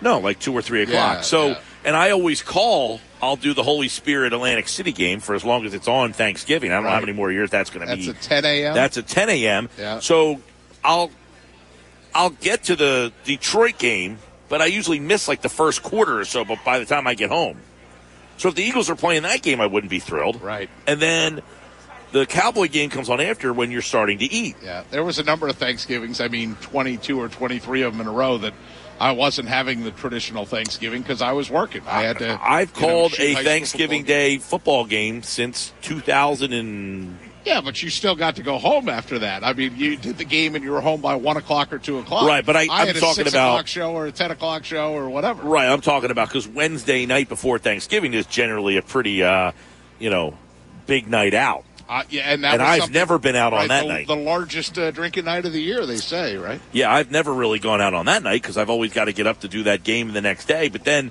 you know, I miss a little bit of that Lions game, and then you're eating during the Cowboy Right. game a lot. Right. When they did that night game is when it started to be like, okay, now This Christmas one, Eve one is I another one. Settle in and watch. Christmas Eve is another one Yeah. where people typically do stuff on Christmas Eve.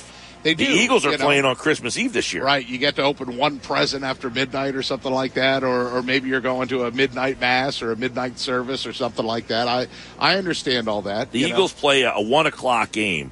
I'm pretty sure. On- uh, it might be a look that up 425 game against.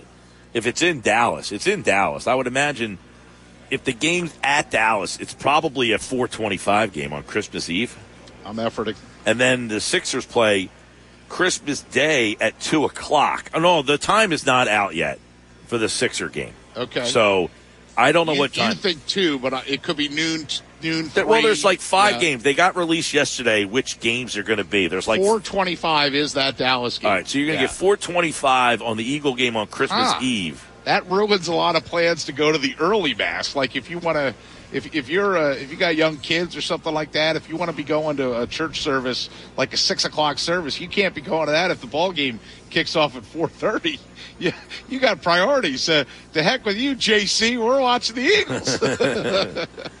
609 403 0973. 609 403 0973. Sports Bash is live here at uh, the gallery, Bar Book and Games. Now, PT, the people from Ocean just contacted me. Okay. And we're going to be giving away three more pairs of tickets Oh, to the Russell Peters show. All right. We just got three pairs of tickets to the Russell Peters Act Your Age. This is a great concert. Uh, Mm-hmm. uh, comedian for you. Act Your Age, PT. The Act Your Age never act my World age. Tour. So we'll do that coming up in just a little bit, Carlin. We'll do that coming up in just a little bit. We will uh, give away those tickets. I've also got another name, and we're going to enter people for the Eagles road trip. So what I'm going to do right now, give me caller number seven, 609-403, excuse me, 609-573 3776. Caller number seven is entered for the Eagles road trip. We're going to take caller seven. We're going to start entering people both online and on the phone now. Once an hour on the phone. Caller seven, 609 573 3776. 609 573 3776. Eagles road trip with Philly Sports Trips. Check out the full trip lineup at phillysportstrips.com. Caller seven right now. You're entered for the Eagles road trip. It's Mike and Pete live here at the Gallery Bar Book and Games, Ocean Casino Resort, Atlantic City. Now, back to more. For the ones who work hard to ensure their crew can always go the extra mile, and the ones who get in early so everyone can go home on time, there's Grainger, offering professional grade supplies backed by product experts so you can quickly and easily find what you need. Plus, you can count on access to a committed team ready to go the extra mile for you. Call, clickgrainger.com, or just stop by. Grainger, for the ones who get it done. On 97.3 ESPN, South Jersey's sports leader. City, congratulations, Jim. He was caller number seven. He's qualified with Andre Grant, who was our three o'clock hour qualifier. Anthony Rando back in the two o'clock hour. They all have a chance to win an Eagles road trip thanks to Philly Sports Trips and Garden State Brewery. We'll be registering next hour. If you're interested in going, you got to enter at 973ESPN.com. We're also, by the way, we got a trade. The Eagles are trading J.J. Arcega Whiteside to the Seahawks for defensive back Ugo Amadi per Jeff McLane. Okay. Ugo Amadi. Yep. Hmm. I don't know anything about Ugo Amadi. Sounds like Yugo the car that was not a very good car back in the 80s. Well, You had a JJ Hugo, you were no good. J.J. Arcega Whiteside's disappointing tenure in Philadelphia has unmercifully come to an end. I Right. mean, he had changed a tight end this year, and I honestly, this is the first I've heard his name at all. yeah, I mean, that, probably the first reaction is that guy was still on the team? Seriously. You know? So they got something for him. Who knows Uh, what that's it is? debatable. Four tires and a wheel. That's it's like the Eagles are treating defensive backs like Sam Hinkie to, to treated second round pick. Just keep like hoarding them and taking them, and maybe one of these guys could actually play. But J.J. Arcega Whiteside, a second round pick, he'll always be remembered uh, for the guy. And it's not fair that they drafted instead of D.K. Metcalf. But right. I mean, that's what he'll be remembered for. but the, for but people almost or the conveniently but people Yeah. conveniently leave out that DK Metcalf had a medical red flag. He was un he was deemed undraftable not by the scouting department, by the medical team. Right, and that and that was the kiss per, of death, if they will. By the way, the Yugo is known as the worst car ever. Cheap, not constructed well, did not fare well in crashes. Fuel efficiency extremely poor. Is it like Fred Flintstone's uh, vehicle? I, I think this was before your time, the Yugo, you know, when it came out. But it, it's it's literally considered the worst car in history. 1980 to, yeah, 80, 80 to like 89, and by then they just fell off the face of the planet. Did you ever do you remember Scrap the heaps. do you remember the Saturn? I remember the Saturns. Yeah, my you know, they were hot. My my buddy while. had a Saturn Did and it it got down a lot? stolen. no, it got stolen. That's funny. Yeah. So uh, What what car did you take your driver's license tested? Do you remember that? I'd be curious to. Like, and did you drive stick? Did No. You have to learn how to drive stick. I've I've only tried to drive stick once, and and there's a story attached. I remember to that one. I think you've told me that story before. I mean, I was a valet parker, so I had to drive uh, among the many jobs that I've had in my life: golf caddy, newspaper delivery boy, valet parker. Here's my keys, kid. Don't you know? Not like Ferris Bueller. I didn't take off in the cars Yeah. either. That wasn't that wasn't my job. But uh, yeah, I had to learn how to drive. I took my driver's test on a Chevy Chevette that had uh, it was called power assist. It didn't even have power steering. You had to like grab the wheel and like really turn it to Yeah. like. And part of the test was you had to parallel park. Sure. With this car that didn't have power steering, didn't have power brakes, and you know. I'm God, trying to remember. I don't even remember what car I drove for my driving test. I mean, I didn't have my own car. Right. I didn't get my own car until. But it wasn't. A, it was wow. probably a family car. I mean, Yeah. did you have to take driving lessons in all, or Did you do it in school? uh, no, I took driving lessons. In, in from like a private. Yeah. so you'll like this. The guy that was my private driving instructor, he was a large gentleman, who only wanted to go through all the drive-throughs. So pretty soon I learned all the fast food and flea markets. So my dad would be like, "Well, where did you drive today?" And I'd be like, "We went to this flea market, we went to this flea market, went to Long John Silver's, went to Burger King, went to McDonald's." Like we were at every fast food joint and every flea market. I think that guy died of a heart attack. I'm sure that's not surprising. My driving uh, instructor at the time, he was the football coach at Atlantic High. Is that right? Yeah. Oh, I know that guy. Yeah. So, uh, Was he uh, intense as a driving instructor too? I, you know what? I don't really remember the whole, like, uh, man, my memory is not very good. Well, it's a Monday, and you, right, exactly. you socialized I more than I did. don't recall what car I drove to get to get my driving test, but I, I know I didn't have my own car Did until you pass on the first Yeah. attempt? Okay. Yeah, but like I turned, se- I'm a January birthday, so I turned like 17. Now kids are driving at 16 if they have like someone in the car with them. Right. We didn't. We, I don't remember doing that at all. Uh, I drove. I, I had to, you know, and there's a story with it. But my birthday's January as well, 16th.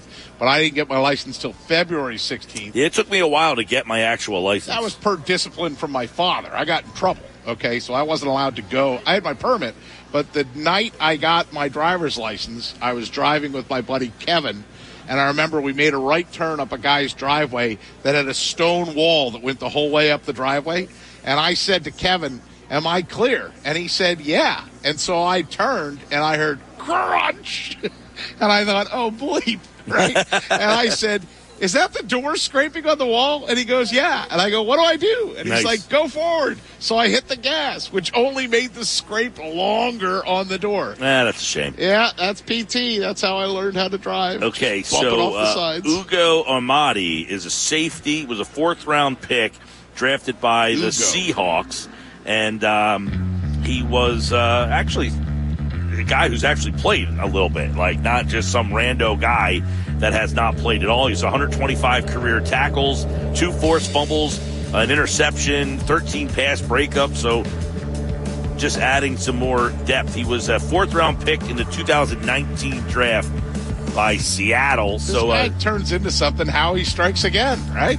well, apparently, according to Jeff Mosher, who's going to join us on the other side, Mosher had heard this morning that Howie was calling other teams regarding J.J. Arcega Whiteside, seeing if he could find a taker.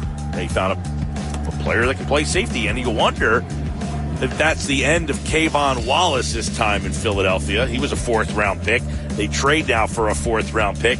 So we'll get you uh, the details on the trade. We'll get Mosher's thoughts on the Eagles from Friday night. That's next. Football at four on the way.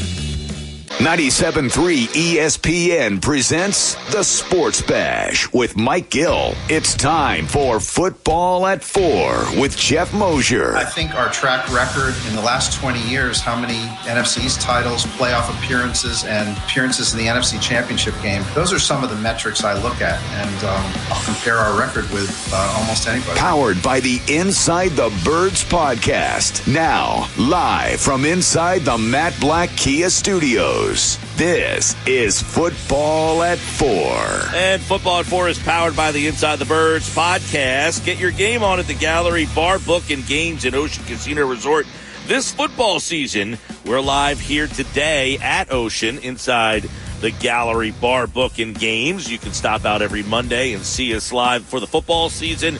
Go to Gallery in Ocean Casino Resort and go for the win. For more information, visit oceanac.com. Must be 21 or older to play. Gambling problem. Call 1 800 Gambler. We'll give away tickets uh, to the Russell Peters Act Your Age World Tour. That's coming to Ocean on August 20th. So we'll have that for you. Uh, we'll give away those tickets this hour. Right now, it's football at four. Jeff Mosher from Inside the Birds podcast and InsideTheBirds.com is stopping by to give us some thoughts on what he saw on Friday night, and I guess uh, some insight on this trade that just went down. J.J. Arcega Whiteside is heading to Seattle for safety Ugo Amadi, and uh, it looked like Amadi was going to get waived by Seattle, and I guess uh, um, you had uh, Howie Roseman make a call real quick and say, "Hey, we've got some." Garbage. If you want ours, we'll take yours. Uh, what is uh, what's the deal here, Jeff Mosher? What do you know? Yeah, basically you nailed it on the head there. Um, it's funny, Adam Kaplan and I had spoke this morning. Adam said, "You'll never guess what's going on." I I'm, I heard from another team that Howie was calling. Uh, he said he, he, had heard that Howie was calling, looking to trade uh, JJ Arcega Whiteside. And I said, for what? you know, who was going to take him? And then I wound up talking to a, a different team than Adam, and um, the person I spoke to said he had heard through the grapevine the same thing that Howie was calling around. So uh, here, it, here, and it's and it's not that odd of a trade in the in the fact that we've seen these kind of moves before from other teams and from the Eagles. I, I still remember. I'm sure there's a more recent example, but I remember when they traded a running back, David Fluellen, for a kicker, Cody Parkey, and Parkey yep. actually wound up having a pretty good year for them. I remember when they traded. Um, who was it that they traded? They, they got the, the, the, the, pass rusher from BC who was like a second round pick once, Landry. Remember that? Eli or Harold Harold Landry? Does that sound right? Eli Harold? That's the one. Eli Harold from Boston College. This was like a, a year or two ago. I forget who they traded for him. But um, it was, you know, it was sort of like, yeah. I'm going to waive this guy, you're going to waive that guy. Maybe it works out for me, maybe it works out for you, and we'll see what happens. I mean, I, you would imagine if the Eagles were going to make this kind of a trade, it would only be – for either a safety or a tight end, the two positions where they're they're thin at. Yeah, I, I did see somebody tweet the other night. I, I, don't remember who it was, but like, hey, this second week of uh, of um, the exhibition season has traditionally been when player for player trades kind of happen so that you can get them into your, you know, camp or to your possession for the, the next couple of games. So that happens today. It, now, I don't know how much uh, background you have on Ugo Amadi, but he is a safety who has experience. He's not one of these guys – that has very little experience. He has played the last two years in Seattle and, and has actually, you know, got some playing time. It's not like he's been a guy on the practice squad. Uh, so he seems a little bit more valuable than what J.J. Arcega Whiteside has given you.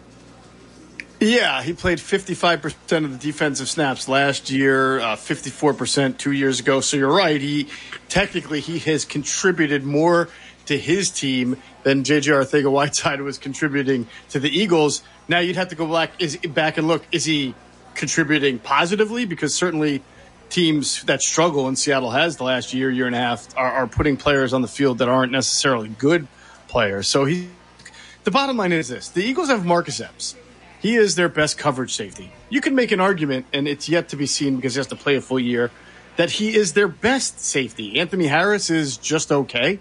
Uh, Jaquiski Tartt was brought in here to compete. He's been a a, slow to learn the defense, B, away from the team up until recently for personal reasons. So he's not a lock to make the team at all. K'Von Wallace has been a disappointment. They're, up to today, their their biggest sort of like surprise or, or good story at safety outside of Marcus Epps is Reed Blankenship, right. who's a, a, rookie free agent from Middle Tennessee State. So this is clear. And of course, Josiah Scott, as we talked about last week, is a guy who can play safety and has has moved from uh, playing corner to also playing safety. You saw that in the preseason game the other night against the Jets, and he would make the team right now if the roster was decided today. So this was a smart area for Howie to say, "I'll just take a body that's got some experience and see if it works."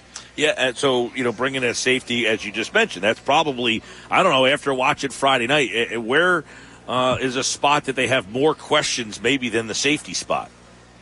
It's so funny. I was talking to another team today that's just trying to get a feel for what the Eagles are doing, you know, and uh, as as it relates to um, this person's own team. And you know, he, the the question was, well, where where would the Eagles be looking to upgrade outside safety? And I said, well, really, outside of that, just number three tight end and big running back. That that's really it. And you don't have to go and make moves to upgrade those positions. Those are kind of positions that when the waiver wire cut downs happen, the last one, and you see all these guys who are now unemployed that are veterans that have some experience and you can you can take a chance on. And so those you don't necessarily have to go out there and look to make a trade to upgrade it. All right, Mo, so let's look back to uh, Friday night and get some thoughts from you. You wrote about it over at InsideTheBirds.com. Let's start on offense and Hurts. Uh, we, have been kind of uh, laughing that, hey, uh, you know, Sam Bradford had that 10 for 10 night. He had the perfect rating and everybody went crazy. Uh, was this reminiscent of that night? Was, was Jalen Hurts about as good as you can anticipate that night? Uh, Jalen Hurts was good. He spread the ball around. You know, the whole narrative leading up to the game was uh, all he does is target A.J. Brown. So I thought it was pretty fascinating that he got zero targets to A.J. Brown in that series. Um, the Jets play a, a, cover three, pretty reminiscent of what San Francisco did when Robert Saleh was there. Uh, and they kind of stayed true to that. So they played a lot of seven man box, leaving you know more people up front and less people in coverage. And I think the Eagles took advantage. of. Maybe they thought the Eagles were going to run a lot like last year, or maybe they were just working on their base defense. I I don't know, but I thought Jalen was decisive, spread the ball around, made good throws. When you when you play a cover three team that's only going to play one safety deep, you like to work the seams. So you notice Dallas Goedert caught that touchdown pass that was down the left seam. Jake, Jack Stoll six yarder down the seam. Uh, Watkins taught it, caught one of his passes right around the seam area to move the chain. So that was a good job by Jalen, kind of understanding what the defensive structure was and how to attack it. Uh, there are a couple of things that I thought could have been better. I, you know, he he rolled out and took that hit. The hit's not his fault, but in my view, there was not pressure there the way he said there was. Lane Johnson was blocking Jermaine Johnson. The pocket got pushed a little bit on the right side. He could have stepped up. He didn't have to roll completely out and then obviously go out of bounds. Um, but you know, other than that, no, no, real complaints there. You know, Miles Sanders caught both of the balls thrown his way. I think that was a good positive too. Jeff Mosher with us. And Jeff, you know, the, the verticality of the offense, the last memory in a meaningful game is of the Buccaneers stopping the run and daring Jalen Hurts to beat them with the throw. And then you get in this preseason game, again, it, it, the defense dictates it, but was there something there that you saw on his throws that made you think maybe he's turned a corner and become more improved in his accuracy? Well, one thing that I thought he did really well on the first play of the game. There was pressure. Sua Opeta let uh, Quinnen Williams get inside him. That flushed Jalen out to the right, and I thought he did an excellent job of keeping his eyes downfield, watching Watkins cross from left to right. Then he set his feet to make the throw. To, to me, that's that's it with him. Is that when he sets his feet to make a throw, he can make any throw. That's not the question. And the question, the problem is and every quarterback in the NFL faces this dilemma. Not all of your throws are you able to make with your feet set. So sometimes you have to, you know, you don't have to be a running quarterback. You can be Tom Brady, for example, who does a great job of just stepping up into a dirty pocket to buy some time and then resetting his feet. Others, like Aaron Rodgers, throw the ball. No matter they could be running backwards and they throw the ball really, really well. He's not like that. He needs to have his feet set, and uh, I thought for the most part in that game he did that. And I think the narrative might be out there, Jeff, that he's better to the right than to the left. And of course, the dreaded if he's, you know, don't throw across your body or don't throw back across the field. But do you see that? Is he better rolling to the right and throwing than to the left? No, I mean, he wouldn't be the first right handed quarterback to do a better job of, you know, rolling to his dominant hand side as opposed to, like you said, rolling to the left and then trying to throw to the right side of the field. But that's, yeah, so I agree with you, but I think that's kind of a common thing on, on quarterbacks where they roll out. Yeah, Jeff, and you know the offense uh, the other night. I, you mentioned uh, Hurts, uh, Reid Sinnett. His name came up a lot, and uh, you wonder he got an extended look. Uh, I guess he didn't really make anybody uh, think twice that there's a competition at all between him and Gardner Minshew. But uh, I guess him and Strong would be the two guys. We didn't see Strong at all. I would imagine you'll see him this week coming up. But I guess for all the you know plus you heard about Sinnett, I, I don't know that he really did anything to make anybody feel like, wow, if he had a play, we'd be in good shape. Yeah, and I'm not sure his head coach helped him out any, even though he was trying to, by saying he might have been a little bit nervous for the game. That's like the last thing anybody wants to hear that a guy right. is nervous for a preseason game, you know? So, I mean, it's not like he didn't play college football or anything like that. So I know yeah. Nick was trying to be helpful, but I don't think that really was. But it was definitely not a, you know, for all we had heard about Reid Sinnett throughout the offseason, that was definitely not indicative of what we had heard. Um, but it did show you that he's far, far and away above Carson Strong in the competition by the fact that Carson Strong didn't get out there. Part of me wonders, guys, because you have to remember they gave Carson Strong almost like I think what 300,000, 375,000 money in guaranteed. They give him more guaranteed money than you would ordinarily give a rookie free agent. So part of me wonders if they have a plan to try to waive him and then get him back on the practice squad. Anybody who has to claim him would have to pay that guaranteed money, which a team might be willing to do if you see him play pretty well in the preseason. So something makes me wonder, knowing that he's already struggling, if they're just hiding him. Sort of don't play him that much. Don't put a lot of tape out there of Carson Strong. Let everybody think that he's not doing well, which mm-hmm. is true right now. he's not, and therefore we don't have to worry about a team trying to claim him off the waivers when we waive him at the cutdown date. Yeah, and then uh, I guess another guy, rookie, would be Jurgens, who uh, kind of got thrown into this uh, mix pretty quickly. Hey, you're starting, by the way. Get on out there. And I guess the reviews for him, unlike Sinnett, were pretty positive. Yeah, definitely. I mean, uh, you know, again, I, I, don't, I wouldn't compare him to Jason Kelce, but they, they, they have similar traits. Good athletes, can move laterally, can move up and down quickly. You know, you saw him get out on one of the screens and cover up a linebacker driving back. I thought he was good in pass protection. Um, in the run, well, they didn't run the ball at all, but I mean, they he was just active. Uh, yeah, they ran uh, when when uh, the second string came on, so very active. I didn't see him allow too many pressures, but I did see him being able to get his man, especially up in the second level, and that's what you look for at that position. We predicted that we'd see a lot of Huntley. We saw a lot of Huntley. I mean, uh, what did he show you in that game, Jeff Mosher? I think Huntley is probably going to remember that game for the rest of his life. I mean, he probably got more carries that game than in his entire career so far total because they were so down, right? They didn't have Kenneth Gainwell. They didn't have Boston Scott. Miles Sanders, you knew, was only going to play the first few snaps. And then they had just signed a running back like two days before that. They weren't going to throw him on the field for, I think he played special teams only, the kid that they signed. So yeah, Huntley got a, a lot of run. I, look, I think he's got a lot of straight line speed. I don't know that he makes people miss. Um, you know, when he has the ball in his hand, I think he's, you know, more of sometimes tends to be east west than north south, like a lot of smaller running backs. Uh, you know, do I think he's going to make the team? No, I don't think he'll make the 53. I think he's got a chance to be back on the practice squad. Uh, I, I, just think he's, you know, you get a lot of running backs that can do what he what he can do. He did Right. catch the ball, okay. So They I got did no issue mention- with that. They did mention you, you just mentioned Carson Strong that they gave him you know some decent money, and I feel like they did that to a couple of their undrafted guys. They mentioned during the broadcast that Kennedy Brooks was another guy that they gave decent money to, and you know I don't know that he showed all that much either, but he is one of the bigger backs that they have uh, of the group of guys they currently have. One of the or the only. right, exactly. yeah, Yeah, I, I guess. and- uh, and, so uh, if he's got know. a shot to make it, it's because of that. But you know, again, you just mentioned they didn't run the ball all that much, at least with the with the first unit out there. Right, right. I mean, look, I think they're keeping three running backs. I think we all know who the three are. It's going to be Miles Sanders, Kenneth Gainwell, Boston Scott. Right. Probably stash one or two more If on they the need practice one, squad. Right. If they need one, I just that that's all I see. I think Kennedy Brooks is probably you know at best going to be on the practice squad. At worst, unemployed. Uh, let's flip over to the defense. A lot of people uh, really raving about what they saw from Jordan Davis, and I guess you know your first look at him in live action on the field. Uh, he certainly made an impact, not statistically speaking, but uh, the tape shows that he was a problem for the Jets. It's exactly what I wrote. That he is going to be a guy who can make an impact, but you're not going to box score scout him. You're not going to be like, oh, look at all the hurries and pressures and and uh, sacks that he got. No, it's not going to be like that. You know, he got a. I, I believe it was his pressure initially that led Zach Wilson to leave that pocket on that scramble where Zach got hurt uh, with the knee injury.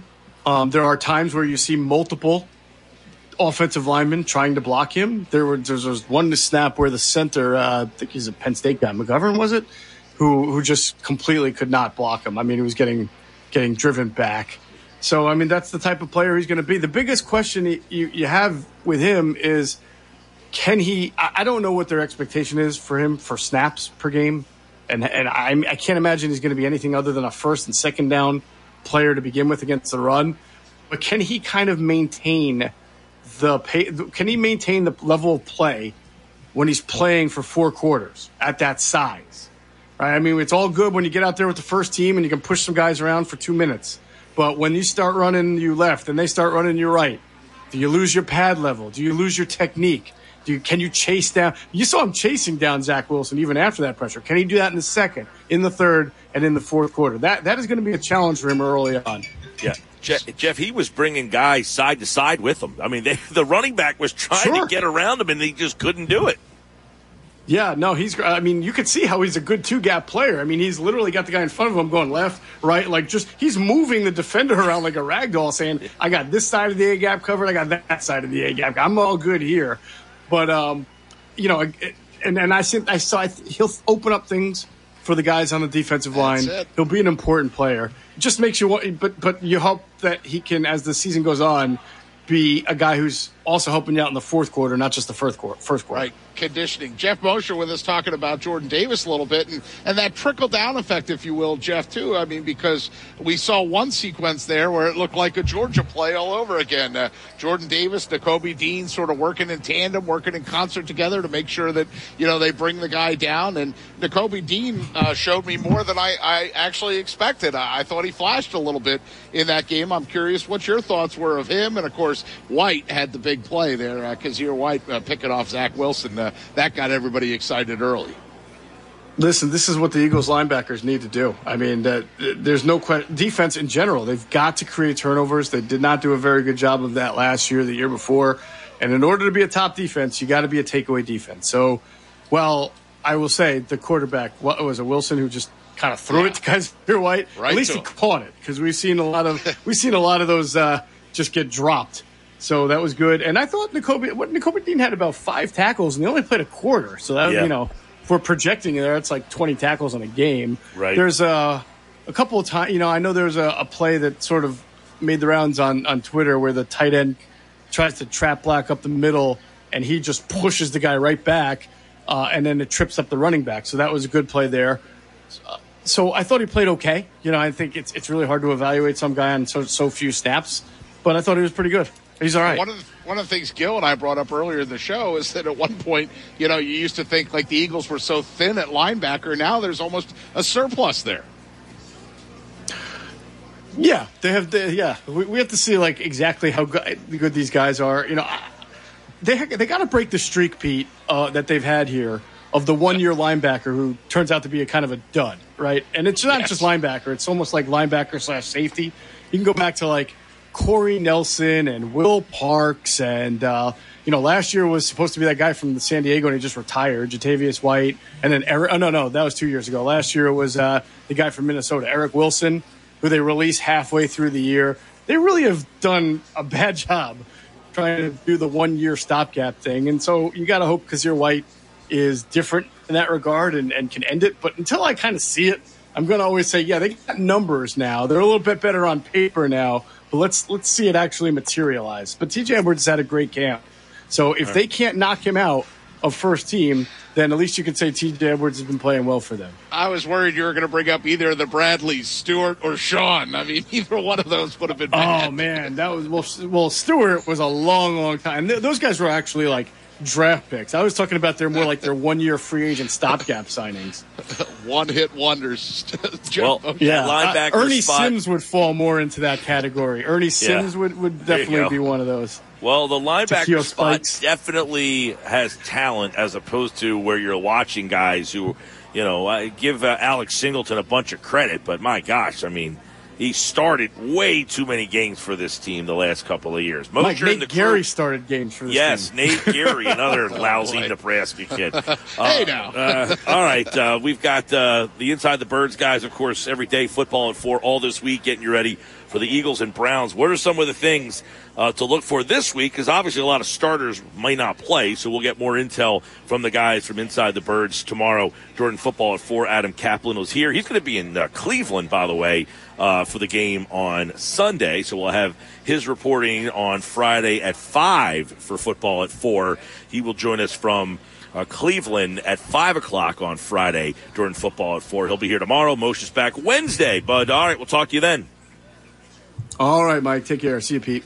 All Take right, we are John. live at the Gallery Bar Book and Games here at Ocean Casino Resort. That's where we are every Monday, and you can stop out and see us. And by the way, PT, Yes. Phillies lineup is in. And your thoughts? There's somebody missing from it. Uh, Stott Hoskins Bohm is the DH today. Okay. Realmuto, Castellanos, Segura, Sosa, Marsh, Vierling, Syndergaard on the mound. So you got uh, two productive bats missing. One of them is Schwarber, Yeah, still no Schwarber is the one I was talking about. and the other one is Hall. So you're now missing not only Schwarber, the left-handed bat, you're missing Hall, another productive hitter because they're facing a left-handed pitcher today. Mundo Sosa getting that start at third, right? Yep, they're going to give Bohm a day off in the field. Sosa's getting the start, so uh, they're back into the lineup. Sosa, Marsh, Vierling. Yeez. Buzz, your girlfriend. uh, we got headlines on the other side. We're live, and of course, I got another name I'm going to be calling out here in just a couple of moments. So go to our website right now, 973ESPN.com, and enter, put your name in the hat. And if I call your name, you have a chance to win an Eagles road trip to Washington to see the Birds at FedEx Field on September 25th. That's coming up next. Now, back to more. For the ones who work hard to ensure their crew can always go the extra mile, and the ones who get in early so everyone can go home on time, there's Grainger, offering professional grade supplies backed by product experts so you can quickly and easily find what you need. Plus, you can count on access to a committed team ready to go the extra mile for you. Call, clickgrainger.com, or just stop by. Grainger, for the ones who get it done. On 97.3 ESPN, South Jersey's sports leader. All right, Sports Bash Live 97.3 ESPN. I got another name, PT. You ready? Yeah. Winner, right? Winner, winner, qualifier.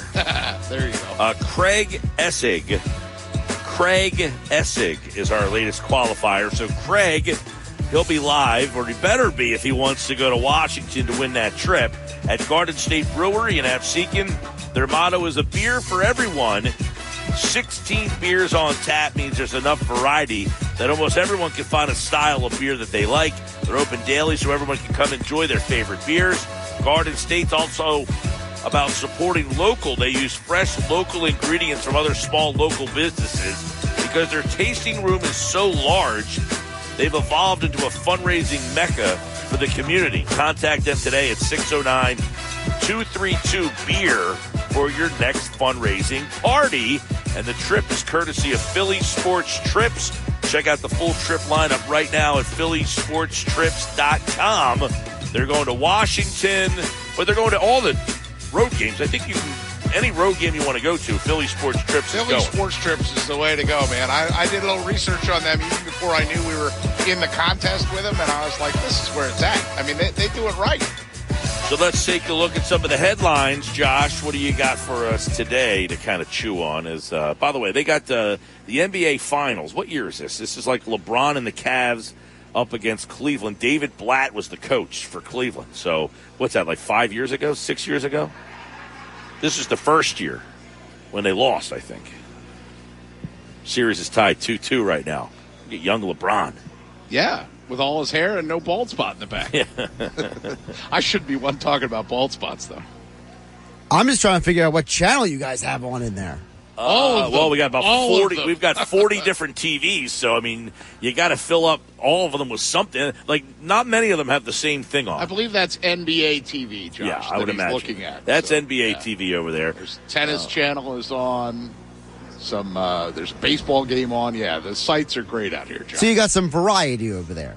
Heck Yeah, they've got um, you know ESPN, ESPN two, ESPNU. You know uh, what's that over there? That looks like the USA Network. There's a soccer game on. There was a hockey game on earlier.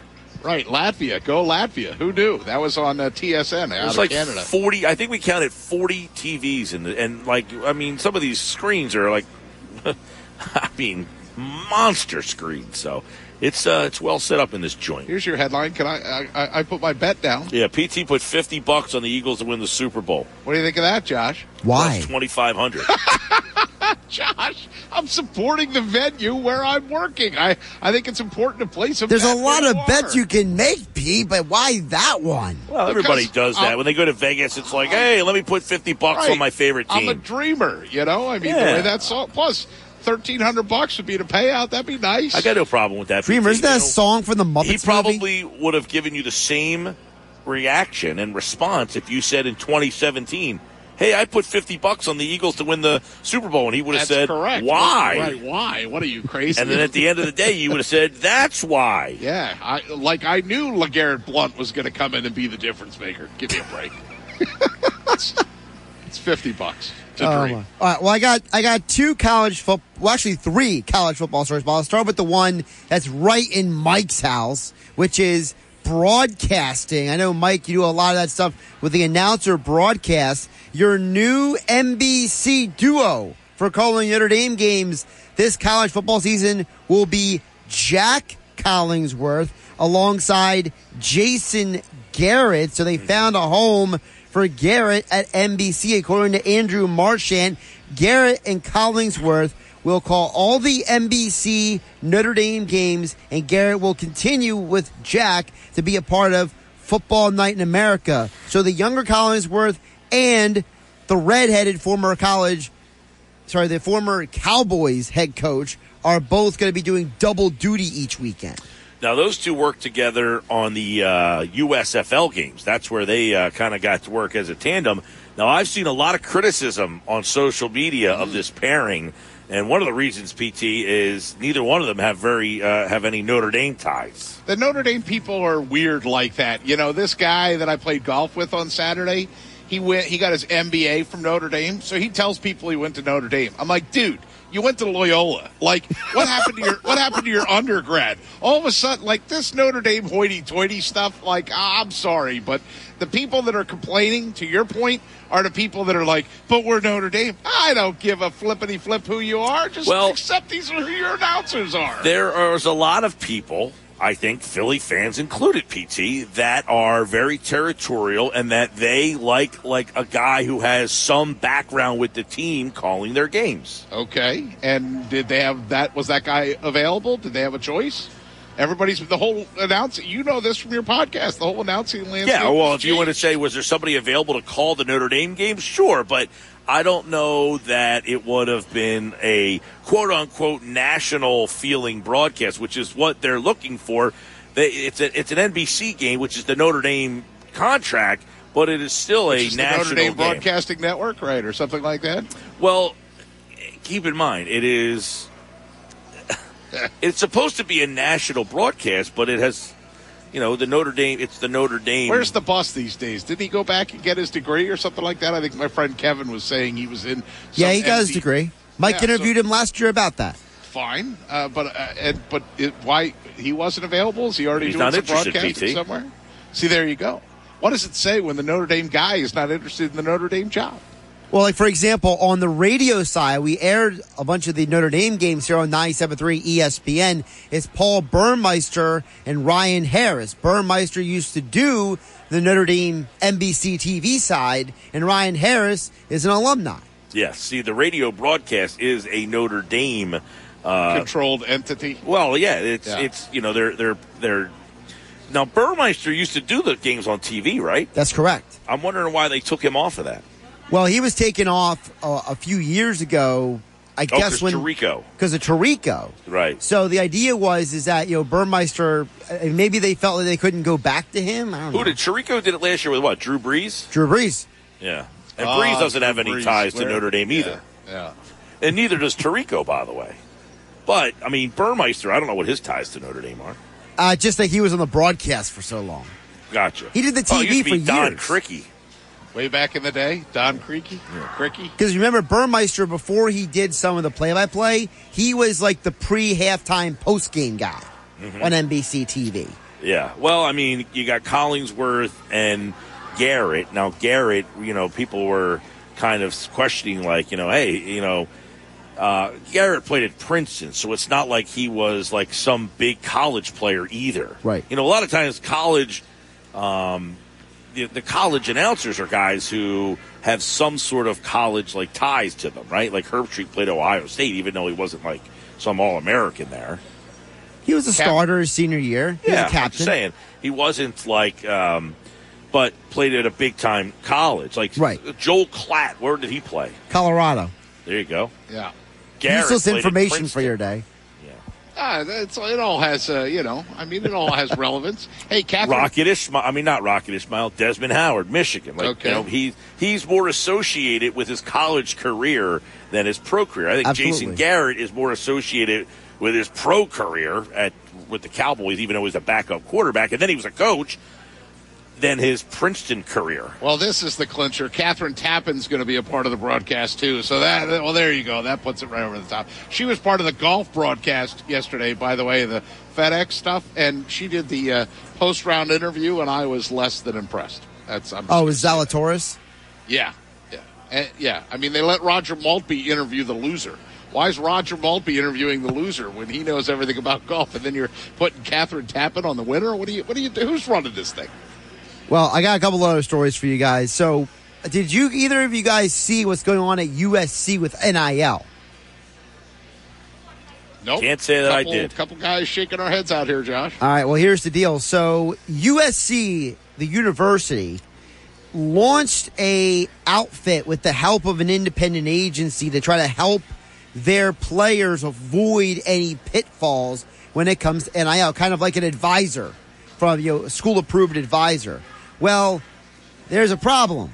Less than two months after they created this agency to help the players, a group of what they're calling the Los Angeles Times calls deep pocket USC donors from the Pete Carroll era have resurfaced to start their own third party NIL group, and USC is not happy.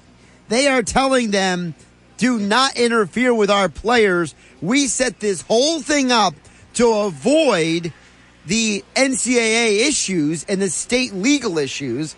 And the boosters say, but you didn't think about the tax issues. Their whole shtick to the players is come with us because we're a 501c3. We're going to pay you to do charity work. Whereas if you do the NIL stuff with the school's approved agency, you are going to have to pay taxes. This whole NIL thing is uh, continuing to be just an absolute mess, and I just root for it to continue to blow up in their faces. you made your bed, you got a lion in. I well, guess. I mean, listen, I'm not against the the kids making some money, but this has turned into the wild, wild west, and I just, you know, there was a better way to do it, and it just again another another situation where greed has blown up in your face. The two main uh, boosters involved in this group are da- Dale Retch and Brian Kennedy. Those guys were the two main boosters during the Pete Carroll era, and some people claim were responsible for Reggie Bush's mom getting that apartment. Remember that whole fiasco? Oh, yeah. Is this the name of the group? Student Body Right? Yeah. Is that That's what it is? correct. I did Oh, hear boy. about that. Student Body Wrong. That should be the headline. Sorry. Well, think about it, Mike. You know, you you went and got a, an opportunity to go try to play some baseball at West Virginia. If someone came to you and said you have two NIL options, are you going with the one the school says is going to keep you in the legal clear, or the one that says you have to pay taxes on? Uh, I don't know. I mean, I'd have to probably know a little bit more about the whole situation. I mean, the whole NIL thing. You're you're, you're setting this up for these It's kids. a slippery slope, Yeah, man. And the names are hilarious. The I just Texas saw- has the Pancake Factory, the Horns with Heart. There's a Matador Club at Texas Tech. I saw some team. You know. I forget who it was. I want to say SMU, maybe. Okay, that would be an interesting one since they their history way back in the Pony Well, excess. I Yeah. think that they just decided. Was it SMU? I don't know. It's inconsequential. But one school just decided they're going to pay all the kids I thirty-five think it was thousand dollars. SMU. I'm impressed you pulled that. Did you see that? I did see that. Yeah, I think they just too. decided to, to stay away from this NIL mess and, and all that stuff. Right. Just every kid's getting paid thirty-five thousand bucks. So, however many kids on the team, I think they said, look, they needed like X amount of million dollars to basically run their program. Texas Tech has a similar one where the booster is paying everybody twenty one thousand no matter what. And guess what? If that's what they would have done, if that's what they would have done from The you know, beginning? the beginning, just as I've said on this show many a times, I worked at the campus radio station. I got a stipend. The stipend wasn't all that much, but let me tell you, as a What did you get? Do you remember? 150 bucks every two weeks. Every two weeks. Every two weeks. I got three hundred dollars a month to write for the the same Temple thing. News. Three hundred a month. 150 50 every, every two, two weeks comes is three hundred a month. Oh yeah. Well, all right. Sorry. Math has never been my strong suit. Yeah, well- But I got my ticket here. When it's a winner. And when you would get that $150, you thought it was the greatest thing ever. Right? For me, to get paid what I would have done for free. And oh, I'm sorry, that's why I was confused with the numbers. I used to deliver the newspapers too, and I'd get an extra fifty bucks for that. Well, if when you got that check, I know me. When I got that hundred fifty dollar check, that stipend, it was unbelievable. And at, at 18 years old in Morgantown, West Virginia, hundred fifty dollars took you a long way, man. So, as I said, if these colleges would have given these kids stipends from the get go. They wouldn't have had to go through this NIL stuff. They would have all been getting, like SMU said. Or what college you just say, $21,000? Yep. Guess what? If you gave a kid $21,000 in college, are you kidding me? Oh yeah, forget My about it. God, you know how much you can get by on 21 grand in Morgantown, West Virginia? And let me tell you, most college towns are Morgantown, West Virginia. My buddy used to come visit me, and he'd he'd laugh all the time. He'd be like, "Dude, I come visit you. All I need is a five dollar bill and a white T-shirt, and I've got through the whole weekend. I don't have to do anything." In other words, like, you know, it was so cheap to to to hang out in Morgantown, and it was like that everywhere. But I, again, I hope this NIL thing just blows up in their face and continues to cause problems. I got one more quick story I want to squeeze in here. It's also college football related. I feel like this is going to be one of those stories that Mike Gill is going to hate. Oh boy. So, LSU quarterback Myles Brennan is officially announcing he is retiring from football altogether. The six year senior was in the midst of a quarterback competition with a transfer, Jayden Daniels for Arizona State, and sophomore Garrett Nussmeier. Well, apparently, Brian Kelly had convinced Brennan to not retire before the season. Brennan then was thinking about transferring. Kelly then convinced him to stay at LSU and not transfer. And then after last week, Brennan was taking second team snaps only. And now he's saying, I'm grateful for everything LSU did for me, but it's time for me to walk away from football. Wow. That's it. Thanks for playing. I'm out. I, well, why would the coach? I mean, if you didn't see him, you know, the kid was waffling anyway, right? Right. He was suggesting basically, eh, I don't know if I really want to do this anymore. And then the coach basically says, "Hey, stay around." And then he, uh, you, you know, you wonder if he knew that he wasn't going to be the starter. He was he the just didn't want him to transfer. Right, he didn't want him to transfer basically. Now he was the previous starter for those who don't remember Brennan. Also yeah, but he stunk. He stunk. Oh, Yeah, I well, do remember. I remember him not being very good. Yeah. And that's why Jayden Daniels left a uh, Arizona State because he thought I'll go there and take that guy's job. Well, it looks like he is going to take his job, and Brennan, instead of staying there and competing, he's like, I quit football. Well, I got a story for you, PT. Okay, I right. like this. Uh, I enjoyed that, Josh. So we'll see how that plays out. But I want to hear what Gil's about to tell me. Go ahead. uh, an NBA executive believes that Kevin Durant is more likely to retire than ever play for the Nets again. Holy cow! An unnamed NBA executive. correct? Right. There's a growing expectation that Durant could cause a ruckus to get the Nets to make a trade. A ruckus. Could you describe the ruckus? That's Breakfast Club Yeah, for you.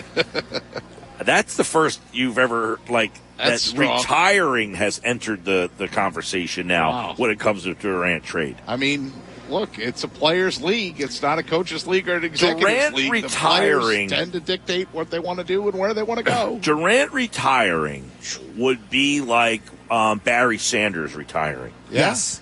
Like s- very similar to this guy who's like the best scorer of our generation and just saying I, I don't know how old Durant's what got to be 33 32 33 somewhere in that range and him just saying you know what that's it for me I'm done 33 years old. Yep. 33 years old he's probably got at least another 5 good years left in him you would think and him just saying you know what I'm out of here see you later That's wow. That's pretty unbelievable to me. And I remember when Barry Sanders retired, and I remember people shaking their heads and not understanding like why would he leave the game when he had so much still to give. The one thing I will say is that Barry Sanders today looks pretty happy and content in his. It's not like I, I've never seen Barry Sanders ever go on the record like, "Damn, I wish I played a couple more seasons," or "I feel like I still had a few more carries left in me." He he knew, and he was right. And uh, one more quick one. Uh, McGarry brought this up in the first hour, but Dave Dombrowski was on high heat today, Mm-hmm. and he said September 1st for Bryce Harper is, quote, a realistic goal. Great. Only to DH though. Get that. Uh, Yeah. Get that idea of him getting back in right field out of your head. That's not gonna happen. That's just dumb. All right, Sports Bash Live 97.3 ESPN. We've got uh, another chance for you to qualify right now. Be caller number 7, 609 573 3776. 609 573 3776. Caller 7, you're qualified for a chance to win an Eagles road trip. So be the seventh caller right now, 609 573 3776, and you're qualified for that Eagles road trip thanks to Philly Sports Road Trips. Check out the full lineup at phillysportstrips.com. Mike and Pete live today at the Gallery Bar Book and Games at Ocean Casino in Atlantic City. Every Monday we're here. Uh, coming up in the 5 o'clock hour, Bob Wankel's going to talk some Phils. Jeff Kerr will talk some Eagles. More sports bash on the way. Don't go away. Now, back to the Sports Bash. Without the ones like you, who work tirelessly to keep things running, everything would suddenly stop. Hospitals, factories, schools, and power plants, they all depend on you. No matter the weather, emergency, or time of day, you're the ones who get it done. At Grainger, we're here for you with professional grade industrial supplies. Count on real time product availability and fast delivery. Call clickgrainger.com or just stop by. Grainger for the ones who get it done. ESPN. The 97.3 ESPN free mobile app. We've got uh, qualifiers this hour. Another qualifiers, Bob in Woodbine. He joins Craig from earlier this hour here on the Sports Bash. All right, next hour, we're going to give away the Russell uh, Peters tickets for the Act Your Age World Tour. That's happening here at Ocean Casino Resort. That's where we are today. Mike and Pete, the Sports Bash. Boy, it's busy here today, PT. And, um, First off, I turned around and looked in the casino floor. I said, "My God, this place is packed." Oh yeah, it's the sports book has been jamming. Every single table inside the sports book essentially has somebody playing at it, and the bar is almost full. I mean, God bless these people. That's what you should do. How did you spend your Monday? Having fun. Uh, we're gonna have some fun next hour. Bob Wankel's gonna talk some Phils. We'll get his thoughts on the.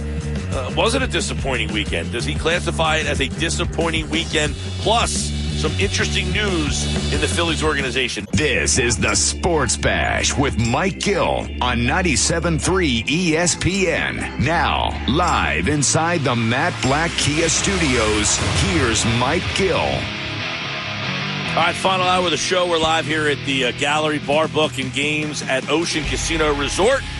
So, was it a disappointing weekend for the Phils? Is it fair to call it disappointing? Or, listen, you're shorthanded, you're playing the Mets, it's a really good team, you hung in there, had a big win against Scherzer Friday night. You battled with Nola, gave you a great effort on Saturday. You just lost to, you know, tip your hat. DeGrom was just a better man on that night, and that's uh, not taking anything away from Nola. Yesterday was a little disappointing for me. What was it a disappointing weekend overall? Bob Wankel, Crossing Broad, covers the Phils. He's with us now uh, to kind of take a look back and assess the damage that was done by the Mets to this Phillies team. Not a whole heck of a lot. They're still in the wild card spot, Bob. But would you classify the weekend as disappointing for the Phillies?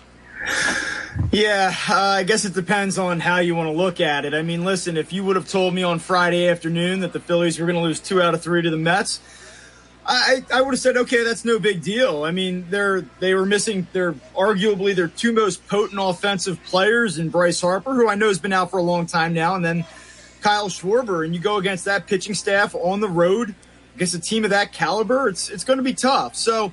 I would have told you they needed to get one out of the three. Anything else would have been a bonus. But that being said, I mean, when you watch the games play out, you waste the Aaron Nola performance on Saturday night. That's frustrating. And then you see some of the at bats on Sunday. You know, they get they get two guys on base to start the fourth inning, first and second, nobody out. The at bats are terrible. Uh, following inning, second and third, nobody out. They can't get a run home. And so when you kind of break it down on a you know, inning by inning basis, sure, it's it's frustrating, especially when a team doesn't hit.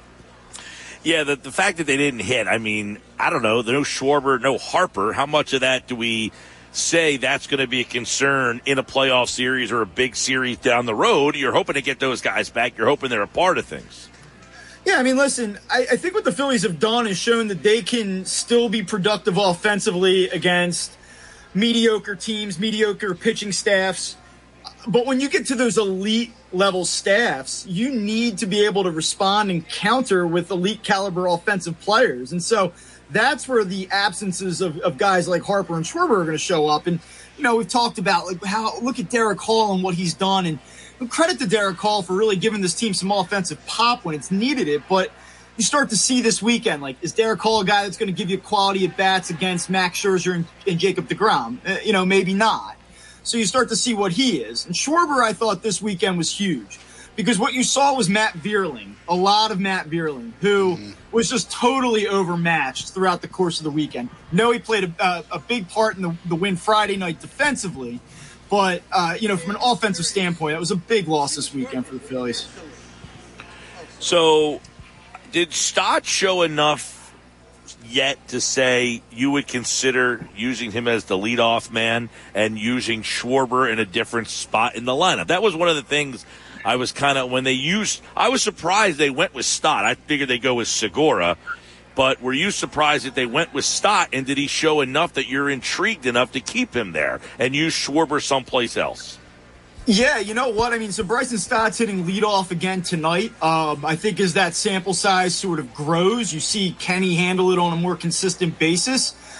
I, I would not be opposed to, to batting Bryson Stott leadoff. I don't think it's a perfect fit, but if you're talking about trying to leverage Kyle Schwarber and his 50 home run pace to knock in more runs, then I think it's definitely a consideration, especially assuming Schwarber gets back here and is, is playing a, on a consistent basis. And Bryce Harper, they're talking about September 1st being the target date. It looks like we still have a couple more weeks here at least where he's going to be out of the lineup. So maybe you do slot Schwarber back into the into the heart of that order and, and let Stott take the, the leadoff spot. Now, would you be surprised if they actually did that? A little bit. I think that – you know, we always get in a rush to to want to say, "Wow, this guy handled this really well, so let's give him more, let's give him more." I think sometimes you just have to let a young player kind of continue to gain his footing. You know, I, I will be the first to tell you that I've been really impressed with Bryson Stott over the last two months. I think he's leaps and bounds better than where he was at the start of the season. But that doesn't necessarily want to make you want to throw him into the leadoff spot in the middle of a pennant race either, or, you know, a playoff race at the very least. And the lineup, the Stott was good this weekend, produced all of two runs over, you know, what was it, 28 innings? So, I mean, it's not like it really worked from a from a general standpoint. No. Uh, maybe it was no fault of his own, but this offense right now is just struggling. So I don't I don't think you're saying, well, well, they scored seven runs a game this weekend. Let's definitely do this. Yeah, and the lack of a long ball, Bob Wankel with us. The lack of a long ball. Last time they went five plus games without a home run was in 2015, where they had a seven game drought at that point. I mean, look, at one point, on one side, Bob, you're going to say the pitchers that they faced, right? Alcantara, mm-hmm. Cabrera, Scherzer, DeGrom, Bassitt. These guys all are good to better to great pitchers that they're facing. But how much do you also think, like, you know, come on, man, you can't just you can't admit defeat before you step in the box. Like, I understand that Degrom is Degrom, but instead of maybe having the mentality of oh crap, we're facing Degrom, how about I get to go try and beat a Hall of Famer? Yeah, and listen, I mean, Sandy Alcantara's been as good as, as pretty much any pitcher in the National League this season, and I was kind of wondering if their late game heroics against him on Wednesday night might give them some additional confidence going into the weekend against Scherzer and DeGrom, and it did not translate. Although I will say, you know, on Friday night against Max Scherzer, they were able to collect like seven or eight hits against him. They put pressure on him consistently. They didn't finish the deal. Saturday night was an entirely different story. I mean, they were just overmatched top to bottom. And I mean, if you go back now to last Thursday, that series finale against the Marlins, the Phillies' last 36 offensive innings that did not start with a ghost runner on second base, they scored one run. I mean, now they should have a very favorable set of three games in Cincinnati this week. The pitching does a total 180. Uh, I think they have Mike Minor tonight. I mean, that's somebody that they should absolutely blow the doors off of. So we'll see if there's a, a hangover effect into this Red Series, but These are favorable matchups. This goes back now to a situation the Phillies should be able to take advantage of this and, and hopefully kind of rinse the taste out of their mouths here. The other night on Saturday night, I was listening when the game sort of came to its climax, if you will, of uh, Castellanos at the plate, and, yeah. and they said on the broadcast, if he needs a signature Philly moment, this is his chance, and he struck out. Now maybe tonight you know, you said it's Mike Minor, and he's going back to Cincinnati, right? That's where he came from. Maybe that turns him around because I got to tell you, I just keep thinking like at some point this guy's got to hit, and he hasn't hit.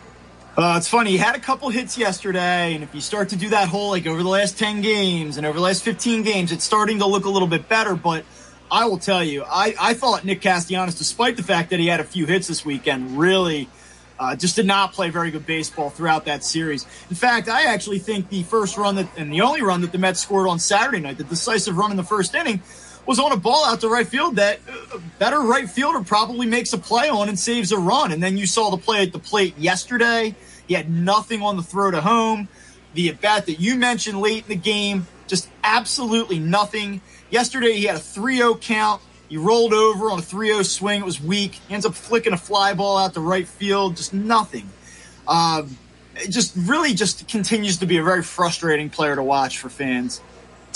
I want to ask you about the pitching because uh, I did see something the other day, and I think uh, McCarthy mentioned it on the broadcast, Bob, regarding Nola as like the third – uh, name in the Cy Young race right now. And I was kind of like, huh. And then I saw an article that actually has him statistically listed as the third best uh, option in the Cy Young. Now, his gambling odds aren't third. Wheeler is actually better gambling odds than Nola. Uh, but what we saw from Nola uh, on Saturday. I mean, that to me was maybe his most impressive game, even though he lost. But that one to me was maybe the best outing that I've seen him throw all season. And it kind of gave you that, like, all right, we keep asking, going back and forth on Nola, like how dependable he is, how much we trust him. Was that the game for him? Was that like his signature game, even in a loss? Yeah, I'm not lining up to give him any hardware at this point, but right, I, I was shocked to hear that. But I I am with you uh, on your on your greater point. I mean, listen, if there was one thing this weekend that you could really take away from it and say, I actually do feel good about this. Number one, Ranger Suarez and the way that he threw the ball on Friday night, you start to feel like maybe he is a viable Game Three option in a potential playoff series. But Aaron Nola on that stage in that stadium with the atmosphere being what it was against that team, he delivered. And, you know, we talk about how small he comes up in big time situations and how he's faded down the stretch. And, you know, who knows what happens over the final six, seven weeks of the season. But this was an instance where you say, okay, we see in a playoff like atmosphere that he absolutely was able to deal in this game. And you start to wonder, like, could that be something he kind of leans on and, and really builds upon?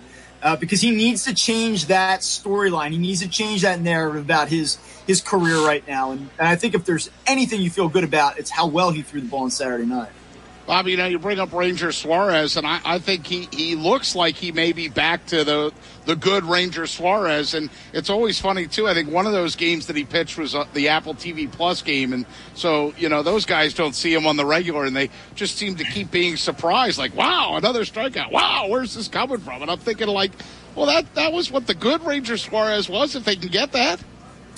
Yeah, uh, last year, the thing that you, when you watched Ranger Suarez pitch, you weren't necessarily blown away by the stuff, but he was just always in attack mood. He wasn't scared of situations. He wasn't scared of atmosphere. He wasn't scared of potent offenses. He just went at you. He pounded the zone. He worked the corners. He hit his spots, mixed speeds. This year, he really struggled with command at the start of the season, and he just didn't look like the same aggressive pitcher. He wasn't always in attack mode. There was a lot of nibbling. He was really, really trying to, you know, find it, and he struggled to do it on a consistent basis. It would be one step forward, one step back. Now, since he's come off the injured list, he has been a totally different pitcher. And so you go back now five, six starts, and, and the numbers are really starting to accumulate where you say, yeah, maybe this guy really is this middle of the rotation guy on a playoff team you thought that last year. I mean, the way he pitched, you were hoping that he would get that opportunity uh, because he had, and people thought entering this year, wow, they, they let's see if he can kind of recoup that. And uh, early he didn't, but maybe he's getting to that spot, which leads us to the guy who will pitch tonight, Syndergaard, and the rest of this rotation. I mean, these games here against Cincinnati, you hinted at the pitching, but after losing two out of three and knowing you play the Mets for four again this weekend, these games become imperative. They sure do. I mean, listen, you don't have Wheeler or Nola in this series, so you're going to go Syndergaard, Gibson, Suarez. It's still a Reds team that is flat out bad. It's a Reds team that does not have much to play for. And, you know, the, the Phillies, though it's insane to kind of think about this, the Phillies have a higher winning percentage when Wheeler and Nola don't start. So you almost come into this weekend. I know it's crazy to say that. Yeah. But uh, they come into this week series with, with the Reds, and they, they really have an opportunity, I think, to win a series. And to be honest with you, they probably should sweep. I know it's tough to say that. And I, I do want to see how Noah Syndergaard throws the baseball tonight. He's not been particularly impressive in either of his first two starts with the Phillies. I know he settled down late in the start against Miami last week, ends up going six innings, only allows two runs, gives them a chance to win that game against Alcantara. But you want to go out tonight and, and see him not allow five, six hits, you know, in, over the first two innings before he settles in. Bob, uh, obviously, uh, Dombrowski today had mentioned something that, I don't know, was it eye opening to hear? You know, he said, hey, September 1st. He, it sounds like he gave a date for Bryce Harper to return. That's about two uh, weeks from now. Yeah, um, I had talked to somebody uh, early last week uh, who was somewhat informed and said it was obviously a fluid situation, but they were maybe potentially targeting that that homestand uh, later this month. Um, you know, if September first is is the date, uh, that's you know, hey, okay, I think the Phillies would sign up for that. When he went down at the end of June, I think that there was a thought that, you know, hey, he may not get back until mid September. So he would be a little bit ahead of schedule at that point. I, know Bryce Harper and I, I, know the the theatrical element of it and the, the storyline element of it. And I do wonder, I've kind of circled uh, August 26th was was sort of what I had suggested. They're at home against the Pirates. Then they go back out on the road. I would think he'd like that. I think that both the Phillies and Harper would like that return to come at Citizens Bank Park, but uh, we'll see what happens. You know, I, I sort of have privately circled August 26th as the return date. Okay, so uh, that's Harper news.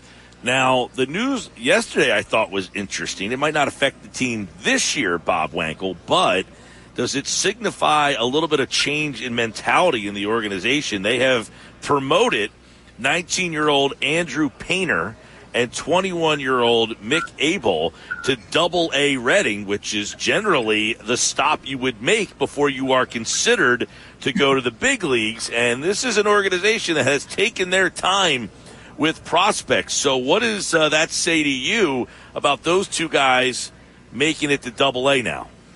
Well, Dave Dombrowski has a history of, of taking elite pitching prospects and bringing them to the major leagues uh, a little bit earlier than, than some organizations would, certainly earlier than this Phillies organization previously would have. Listen, I mean, as far as Andrew Painter goes, he has been one of the best pitchers in, in minor league baseball this season. And it's not just numbers. Remember a guy a few years ago, it was probably about like 10, 15 years ago, Tyler Cloyd? He was like 14 and 1 at AAA, and the numbers were unbelievable. But he had nothing. He had no stuff. He was like kind of just like a he was a nibbler type of guy. I mean, this is not what Andrew Painter is. He's he's been absolutely overwhelming at every level he's thrown at so far professionally, and I think that the Phillies are saying, "Hey, let's see what you have here." And does that mean he's in the opening day rotation in 23? Maybe not, but I do think right now, if I were a betting man, that he's probably going to be on the mound at Citizens Bank Park sometime during the 2023 season. And then as it relates to, to Mick Abel, I think that there's a reasonable a reasonable path for him to reach the majors as well. So it really shapes up in interesting fashion next year how this rotation will sort of set up.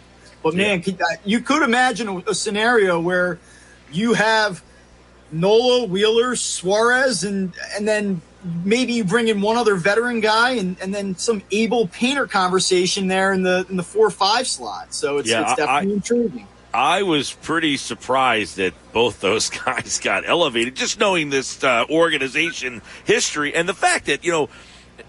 Uh, Painter's 19 years old. I guess yeah. he's the youngest pitcher in Double A. Period. Uh, and, and, I mean, his numbers have been just so overwhelmingly uh, strong at Jersey Shore. I mean, he was at Clearwater, then Jersey Shore, and has just blown through those two levels where if you look at Abel's numbers, you're not all that impressed by his numbers. Like, you know, his ERA is almost four, right? Somewhere in that range. But I was pretty pleasantly surprised. I've been highly critical of how they've handled their their their prospects in this organization. Well, I think that there's two things to consider there. One, you know, Abel's drafted into the organization prior to Painter. And so to have Painter make the jump and Abel, you know, kind of not make that same jump, sort of weird optically. So I think they want to keep those two together. I think that he's been better than his numbers suggest too, Abel. Uh, but there is also something to be said for this. Listen, the Phillies have been very aggressive with promotions on several high profile prospects this summer.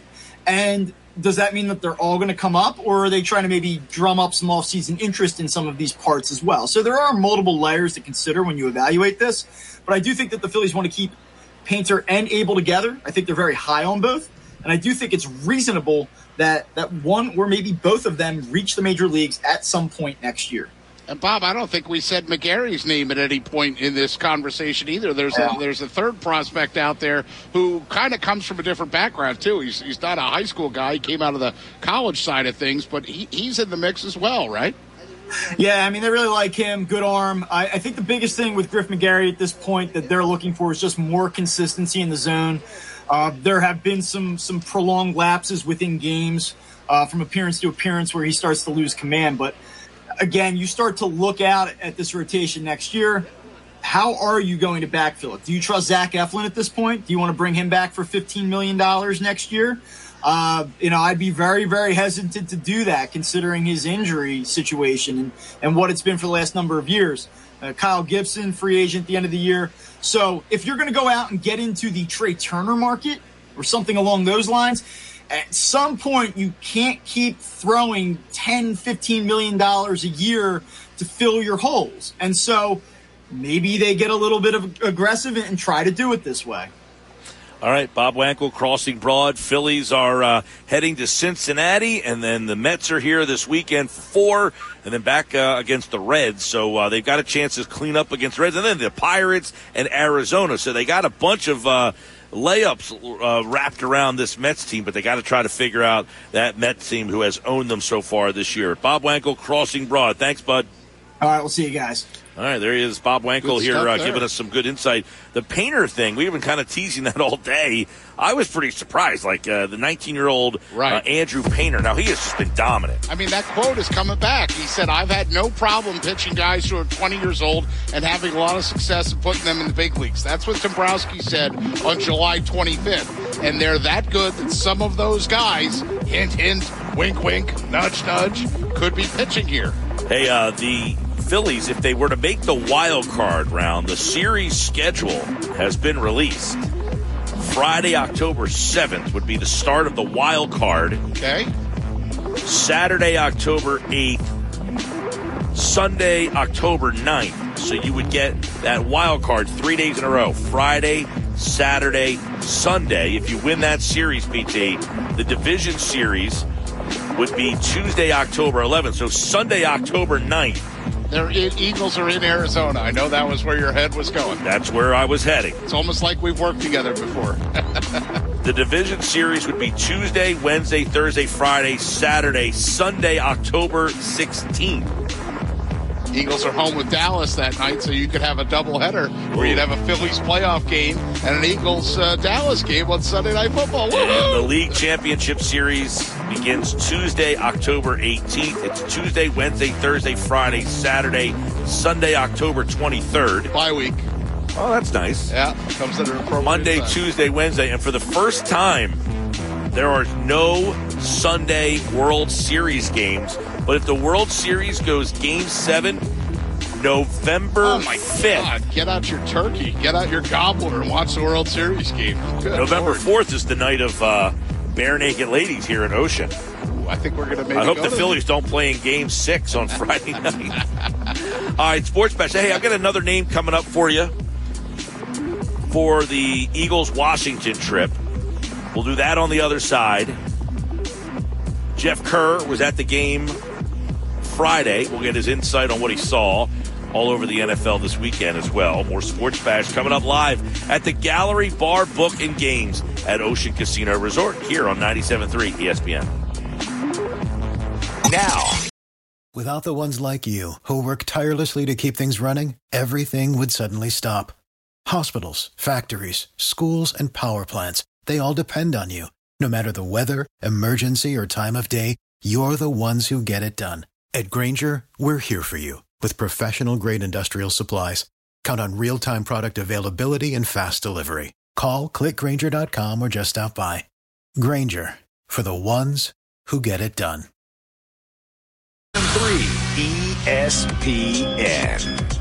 Uh, 10 years ago today, Pete Thompson, the 10 Sixers had a press conference at the National Constitution Center to introduce Andrew Bynum. I remember that. How did that How work would you out for uh, sum up his Sixer career? F? Did he like to bowl more than he like to play basketball? Didn't he hurt himself bowling? Ah, who knows? Good lord. Uh, hey, Eric Anderson, you're our latest qualifier. Eric Anderson. If you know Eric Anderson or if Eric Anderson's out there listening, let him know. He's qualified for an Eagles road trip to Washington to go see the Eagles play the Commanders at FedEx Field. That's thanks to our friends at Philly Sports Trips. We're going to be live on Friday. It's Happy Hour Friday at Garden State Brewery in Absecon, Pete Thompson. I like a Friday show at a brewery. I like a uh, happy hour show at a brewery. I mean, that's a win-win-win. I'm, I'll be there with bells on. I like a Monday show at the gallery. That's where we are. This is Ocean Casino Resorts uh, sports book. It's the gallery bar book and games. They call it the bar book and games now because right in the middle they've got the bar. Uh, they've got the sports book and they've got the table games. So you can come into the sports book, play roulette, you can play poker, blackjack. Heard a lot of hooting and hollering over on that roulette table earlier. You Yep. know, I mean, and just to our left, there's some craps tables here. A lot of the all the popular table games. You know what Allen Iverson's favorite table game was? Do you Craps. remember? No. Hmm. Want to try again? Not really. Three card poker, and that table is right there. Oh, okay. I don't think I've ever played three card poker. I play some craps. If I go out for You a played craps before? oh, honestly, that's my. That, I never told you the story about me playing craps in New Orleans. Oh my gosh, this is funny. You probably had no idea what you were doing, right? Oh, I know how to play You craps. knew how to play? Oh, yeah. You already knew when you walked up. Most people, the first time you play, you just. Well, it wasn't the first time I oh, played craps. all right. Well, you didn't say. If I go now, I'm not a big um, gambler. Like I just don't gamble like casino games all that much. Right. But if I do have a night out where I'm like, hey, I'm going to have play table games and go to the casino, Mm-hmm. I play craps. That's my game. Well, I won here on craps the last time that Oh, I, I won pretty here. pretty big in Yeah. New Orleans In fact, other night. people were making money off of my roll. That's Oh, yeah. how long I rolled. I know. I've uh, I've been one of those hot rollers where the whole table's uh, hooting and hollering for Just me. Just want to say there was a purple chip involved. That's what I want to Oh, say. All right, let's bring Jeff Kerr in, who uh, saw the Eagles uh, Friday night, and of course uh, they beat the Jet or they lost to the Jets. Inconsequential. What we want to really see is what did we learn uh, from the game on Friday night. Jeff Kerr, CBS Sports covers the NFL, and he's been around the Eagles a lot this summer, and you got to see him up close and personal finally, Jeff, on Friday night. And I guess the first question would be, um, which Eagles player intrigued you the most by what you saw Friday night? You know what, Mike? It's probably Jordan Davis more than anybody else, just because of what he was able to do on the interior of that defensive line, and obviously with Javon Hargrave not playing, Jordan Davis got to play with the first team, and boy did he look good! And I didn't realize how good he looked until when I got home and rewatched the game at two two thirty in the morning because I couldn't go to sleep yet. So I was pretty impressed by Jordan Davis. He freed up a lot of lanes from Nakobe Dean. Uh, Kobe Dean played really well as well, but Jordan Davis, uh, professional athlete, professional person. Uh, Eagles got a good one here. Yeah, I was going to say, now everybody's kind of talking about, you know, oh, wow, he had a really good game, but not only did he have a good game, what does he do that changes the complexion of what John Gannon's defense? Now, like we all heard, this is why they drafted him, but now seeing him in action, how can they implement him and change what they do defensively because of what he does? All of a sudden, the linebackers have a lot more room. They're a lot more freer, and that's going to help Nakobe Dean. That's going to help T.J. Edwards, who had a good year last year in John Gannon's system. I want to see what he does in year two. Kyzir White's another one. He's a more athletic linebacker, but overall, stopping the run should not be a problem for the Eagles. I mean, Jordan Davis could be one of the best run stopping defensive tackles in the league right now. That's how good I think he can be off the ball. And the only downside I had to Jordan Davis's game was I think he stands up a little too high, uses his um, six six. I don't even know what they listen as three thirty six. His his frame a little too much. If he gets lower, man, he is going to be a force. And but again, he's a rookie, but overall, he's going to free up so much from his linebacker. It's going to be really hard to run the ball off the Eagles this year. Yeah. Now uh, I know Nakobe Dean is a guy I, mentioned on Friday. Like you know, he, the, you know, he hasn't really stood out much at practice. I said, but maybe he needs games to be the one that stands out. And I don't know that he has won the linebacking job because I think White, you know, with the interception, uh, I thought Edwards looked pretty solid in his few attempts, but it, Dean certainly has made it difficult for the Eagles to figure out what they want to do at linebacker. Yeah, I'm actually writing uh, an Eagles depth chart piece for CBS Sports Wednesday, and I, these are the words I use. It's a good problem to have. I mean, where you start T.J. Edwards or Nakobe Dean, it's not the worst thing in the world. You can groom Nakobe Dean, and you're right, Mike. He hasn't really stood out much in practice, but he stood out in that game, and I think that maybe that's playing with Jordan Davis and being comfortable with him. Maybe that's him being cerebral with the defense and transferring what he learned to game reps. But overall, the Eagles are going to have a tough decision here with their top three guys. I think Kyzir White's going to start no matter what, but I think it's going to be a mix and match between T.J. Edwards and Nakobe Dean Lance all said and done. Jeff Kerr with us. Yeah, Kyzir White gets all the headlines because he made the eye popping play. But Mike and I have talked a lot today, Jeff, as we've discussed that Eagles' first preseason game about uh, that the, there's a little bit of depth in the linebacker positions, uh, including Nakobe Dean and Kyzir White. Yeah, exactly. And if you want to count Haason Reddick and um, uh, Patrick Johnson or um, uh, Kyron Johnson, uh, another one who's their six round draft pick. You want to count them as linebackers, you can. I don't think John Fagan should put Haason right back in coverage much, if, if at all. But you know, the four guys you mentioned, uh, obviously uh, Davion Taylor's in that mix. It's yeah, they got some depth at linebacker. It, it's going to be. Um, you know, it's going to be different for the Eagles to say the least. I mean, really, the only position I'm concerned about on this team is safety right now, as evidenced by today's trade. Right, and they make that move today. It's like uh, it's almost like I gave you the questions in advance, Jeff. Uh, what did you think of the move they made today? Is this another Howie brilliant? You know, here's my trash. I'll take your trash, and we'll see what happens. well, I mean, one man's trash is another man's treasure, and the Eagles Seahawks trade definitely defies that. I mean, um, uh, Dog was basically going to get cut because he was the odd man now that nickel cornerback. Obviously, Seahawks made a couple offseason moves, and they drafted Coby Bryant, so he was kind of put, pushed out the door. And he's a really good special teamer, though. And the Eagles do need help on special teams. So I think he has a chance to make this team uh, just on his special teams ability. But why not give him a look at safety? Right now, you're playing guys like Reed Blankenship and Josiah Scott back there because Jaquiski Tartt had that. He hasn't really had that great of a camp, and then he had the. He's left the team for personal reasons. I'm beginning to wonder if he's going to make the roster. Yeah, that would be one of those where you sign a veteran guy and you just assume he's going to make it, and then you know this happens a lot where you see a veteran guy just not have it anymore. We saw uh, Corey Clement, by the way, got released by uh, Baltimore. Sometimes teams bring these veteran players in. You would just assume they're going to make it, and you know they just don't have it. And this could be a situation where Howie kind of uh, said, "Hey, there's a safety that can help us in a couple special teams." As you mentioned, is always kind of a big factor of somebody making the team. Right? Is can you, if you're not going to start, can you do something else? And that's where uh, Ugo Amadi might be a guy that could make the team because he plays special teams. Yeah, and that's the other thing about Amadi too. Um, you know, from at least from what I was hearing, is if he went to waivers, there was no guarantee the Eagles were going to get. There, there was interest around the league in Ugo Amadi. So maybe the Eagles said, you know what? Seattle needs depth at wide receiver. They got Freddie Swain hurt, uh, Dee Eskridge. Seattle's probably like, why not bring in J.J. Arcega-Whiteside? We, we know he can block. Maybe a fresh change of scenery is neat. Although it is ironic, he's playing on the same team that DK Metcalf's on. So yeah.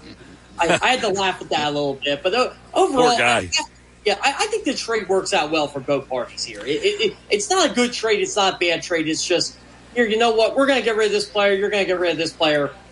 Let, us give him another three weeks in the NFL and see what happens. Hey Jeff, give us an overview. Were you at the game Friday? I was at the game. Yeah. Okay, I thought so. Give us an overview of what you saw from the first team offense, which, uh, you know, they didn't run the ball. They did not target A.J. Brown, and At yet all. still were impressive offensively. What did you see from the offense that you liked? Well, that was planned too. Uh, Jalen Hurts admitted right after the game. Uh, he told AJ Brown, "Look, I'm not targeting you." So AJ Brown was pretty much a decoy there, and I think the Jets were doing a lot of trying to stop AJ Brown. But I liked how Jalen Hurts is going across the middle of the field. Um, the Quincy Williams hit. Let me tell you guys, there were a lot of oohs in that press box when. Yeah, I mean, you knew Jalen Hurts was going to get hit, but then you didn't realize it was helmet to helmet once it actually happened. And I, I was worried he wasn't going to get up. But uh, overall, even on the running touchdown Jalen Hurts had two plays later, I was questioning the Jordan Mailata hold there. I didn't think that was a, an exact hold, but yeah, they called it. They've been ticky tacky in the preseason, and lo and behold, Jalen Hurts throws a nice 22 yard touchdown pass to Dallas Goedert. I thought it was a well executed drive. Obviously, they didn't run the ball. There were no plans to run the ball, but I think Nick Sirianni got what he wanted out of that first team offense on Friday night. Yeah. Yeah, absolutely. And I look the AJ Brown effect, Jeff. I don't know if you saw this or if you subscribe to this or not, but it, definitely on the touchdown to Goedert, I think that AJ Brown drew the coverage away. And and I mean, you're you're seeing all this, by the way, without DeVonta Smith even in the ball game. So you sit there and think, my God, this offense could be pretty potent if you have AJ Brown and Dallas Goedert and DeVonta Smith and other guys that could step up, you know, and be more productive because AJ Brown draws so much attention. I almost forgot Jason Kelce wasn't playing with how well Cam Jurgens played on Friday night too. So, yeah, you know what, Pete? This is going to be a good offense this year. You know, I, I had high hopes for this team going into the year, and I thought, okay, you know, 10, 11 wins. I think that's very realistic. But the way Camp's going with them, and the way that defense has played against the offense, which is pretty good itself, I wouldn't be shocked if they won 12 games. Well, obviously, uh, you got to say healthy, which they did. And, uh, you know, no injuries came out of the game other than Zach Wilson. Unfortunate for him. Uh, we don't know what's going on with that. I mean, it could be two weeks, four weeks. Uh, there was ACL reports, there's MCL reports. So uh, that's what you hate. And, and I would imagine stuff like that is why these teams do not want to play their guys in these games. Yeah, what a story that was. That's a good press box story for you. So I'm sitting with the national guys, and we're just kind of like, okay, what happened with Zach Wilson? Then we're hearing, you know, doctors saying he tore his ACL, and I was like, I didn't even think it was that serious. And you know, I, I'm talking to my boss, like, hey, what should I do with this? And he said, oh, let's just hold off, to just say he left the game, and that's what happened. And you know, everybody's saying ACL, and you know, Jet- Jets beat writers are scrambling, and Jets team reporters are like, no, no, no, we're not sure yet. And I mean, really, the, the storyline that came out of the game, you know, naturally, everybody wanted to talk about Zach Wilson, but it was also the Quincy Williams hit on Jalen Hurts. Uh, Jalen Hurts got a lot of questions about that Friday night, and he was not happy about it. No, and neither was Nick Sirianni, but I thought it really set the tone for this team's first team unit that all came to his, uh, you know, back and, and Sirianni screaming across the field, like showing, you know, hey, that's unacceptable. And, uh, but the questions after the game were more, did he need to run in that spot? You know, to me, it's um, I, I think he had to because from my vantage point, I was watching the receivers when he took off, and I didn't see anybody open. So I think he was just trying to get a first down. Everybody says that that's weakness, but really, it's if you beat out Quincy Williams or you beat out the defender, you're going to get a first down. And I, I just don't understand why you want to take away such a strong part of Jalen Hurts' game. It's same thing with Lamar Jackson, same thing with Kyler Murray. Uh, Patrick Mahomes runs a bit, Russell Wilson runs a bit. I mean, why would you want to take this uh, valuable asset away from these games? You know, you only hear the Chargers say, "Oh, we got to take away Justin Herbert's legs because we want him to stay in the pocket and throw for five thousand yards." Well, no, he he can also run for three, four hundred yards in the season. So I, I, I just don't understand it. I, I, I don't get it. It's it, it bothers me to no end when you want to take away a big strength from Jalen Hurts.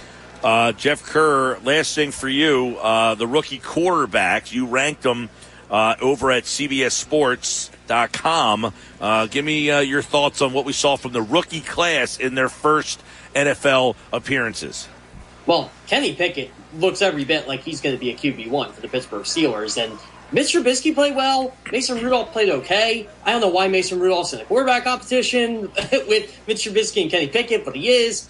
If the Steelers start Trubisky week one, I wouldn't be surprised, but I do think they should go with Kenny Pickett and just kind of speed up the the rebuild. They don't actually rebuild in Pittsburgh, but that's who I would go with. Uh, Desmond Ridder looked really good too. Uh, the Falcons, obviously, Desmond Ridder's going to play at some point for the Falcons this year. I just think Arthur Smith wants to see what he has and Marcus Mariota in the year where the Falcons aren't supposed to do anything anyway. I think they're playing for the quarterback of the future, but Desmond Ridder's going to get a look this year. Skylar Thompson on the Miami Dolphins got to play the whole game. Obviously, you know, Teddy Bridgewater, if Tua wasn't playing because of joint practices, he looked really good against the Bucs second and 13 defense. So I had to rank him pretty high, seventh round pick.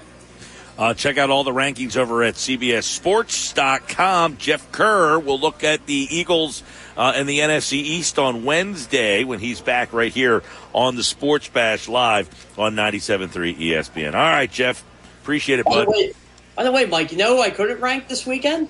Carson Strong. Didn't play. Did not play. I would imagine you'll see him in the second half on Sunday. I, I, think we will. I think they're going to give him a look. It's. I just think they want to reach the net to play the whole second. Although half. Jeff Mosher brought up an interesting point that Hide- hide maybe them, they don't want other teams to get a look at him at all, and if they release him, then they can sneak him back through. Yeah, you know what? That that, that is a good look by most. We were kind of talking about that a little bit on when was it Friday, Friday night after the game. Like, you know, why ain't Carson Strong playing? No one really asked Nick Sirianni that Friday night, but it was definitely asked on Sunday. All right, Jeff. We will catch up Wednesday, pal. Yep, sounds great. See you guys. All Have right, fun at Ocean. Jeff, Take we care. are uh, Thanks, doing our best. This is a great place to be every Monday live at Ocean Casino Resort at the Gallery Bar, Book, and Games. All right, Mike Pete. Stock up, stock down. That's what I read Jeff Kerr for. Who's up, who's down? He gave you the uh, particulars there. All right. Speaking of Ocean, uh, they've got Russell Peters' Act Your Age World Tour coming right here to Ocean Friday night. I got three pair of tickets. So what I'm going to do is you text in 609 403 0973. Text the word ocean along with your name and where you're from. The first three people that do that, you're getting a pair of tickets for Friday night's show. Russell Peters, comedian, Act Your Age World Tour. It's right here at Ocean. He's fantastic. The show is great. Text the word ocean with your name and where you're from. First three people that hit us up on the board, you got those tickets. 609 403 0973. Text the word ocean, your name, and where you're from.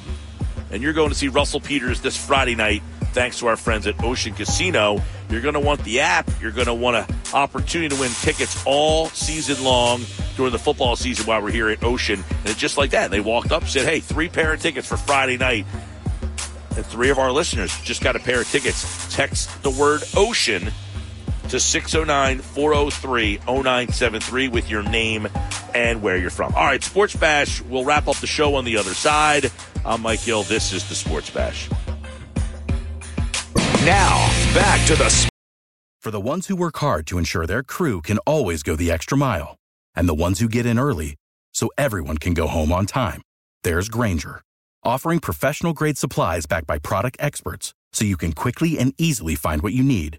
Plus, you can count on access to a committed team ready to go the extra mile for you. Call, clickgrainger.com, or just stop by. Grainger, for the ones who get it done.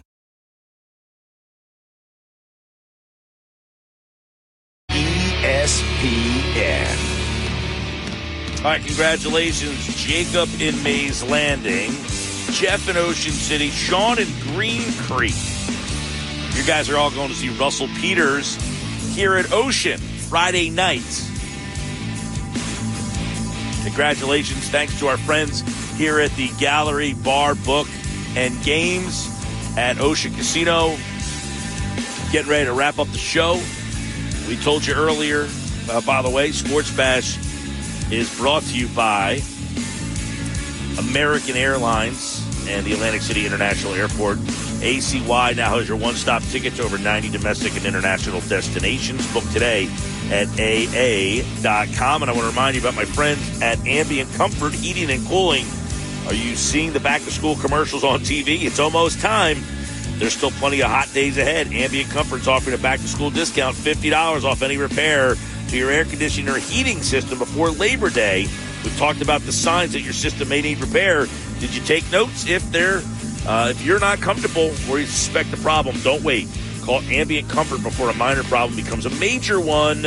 Call now 856 213 6586. Visit AmbientComfortNJ.com before Labor Day and save 50 bucks off your next repair. Tell them Mike Gill from the Sports Bash sent you. Um, boy, oh boy. I actually was power washing my house this weekend. And it's not that big of a deal. Like, it's not like, but it's that sign that the summer is coming to an end. Like the summer buildup of all the, you know, mold and green and just the summer mess like up against your house. And I was just power washing the, the siding and just watching like the, like the algae green just coming off the side. You're like, man, how gross is this? But, uh, you know, it's the end of the summer almost, but I'm not sad. Football's almost here, man. That's, That's the consolation prize, right? It's always the con. The, well, there's there's multiple consolation prizes. One, football's almost here. Two, I don't like the heat, so I like the summer, uh, the, the the September, October, November weather better. Three, it's not as crowded. Local summer. Looking forward to that, man. You know, my girlfriend for Christmas, she bought me a grill for the beach. It's like a you know a portable grill, small, so that you can port it, transport it. Have you actually gone to the beach as much as you wanted to this summer? Uh, I've been a handful of times, but not where I've been able to bring the grill down there. Gotcha. Too many people down on the beach, and you know, just in the when the when the season's over, you go down to the beach and you got the whole place to yourself for the Right. most part. You bring the grill down, ready to go. So Turn up the radio a little bit. yeah, in fact, last year I remember I was down on the beach. We had the grill, and we were watching the Eagles game. We brought like a laptop and put the YouTube TV on and watched the Eagles Chiefs game. That was Nice. the September game. Yeah. So looking forward to that. Looking forward to Mondays here at the Gallery Bar Book. You know, we had a couple locals. Actually, more than a couple locals. How many of those uh, koozies did we give away? I mean, we probably gave away 20 of these koozies today. People just coming up saying hello. Uh, we'll be back next Monday. And don't forget, more qualifiers tomorrow uh, to win that Eagles road trip. So, congratulations to all our qualifiers today. Congratulations to our ticket winners for the Russell Peters Show. This has been the Sports Bash Live on 97.3 ESPN. Download the free mobile app. We're always giving away tickets and stuff through the app. So get the app for your opportunities to win with us here on the Sports Bash. Josh has game night coming up next. Have a great night, everybody.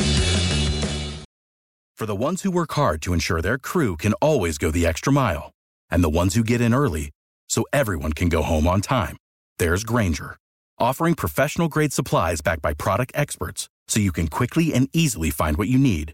Plus, you can count on access to a committed team ready to go the extra mile for you.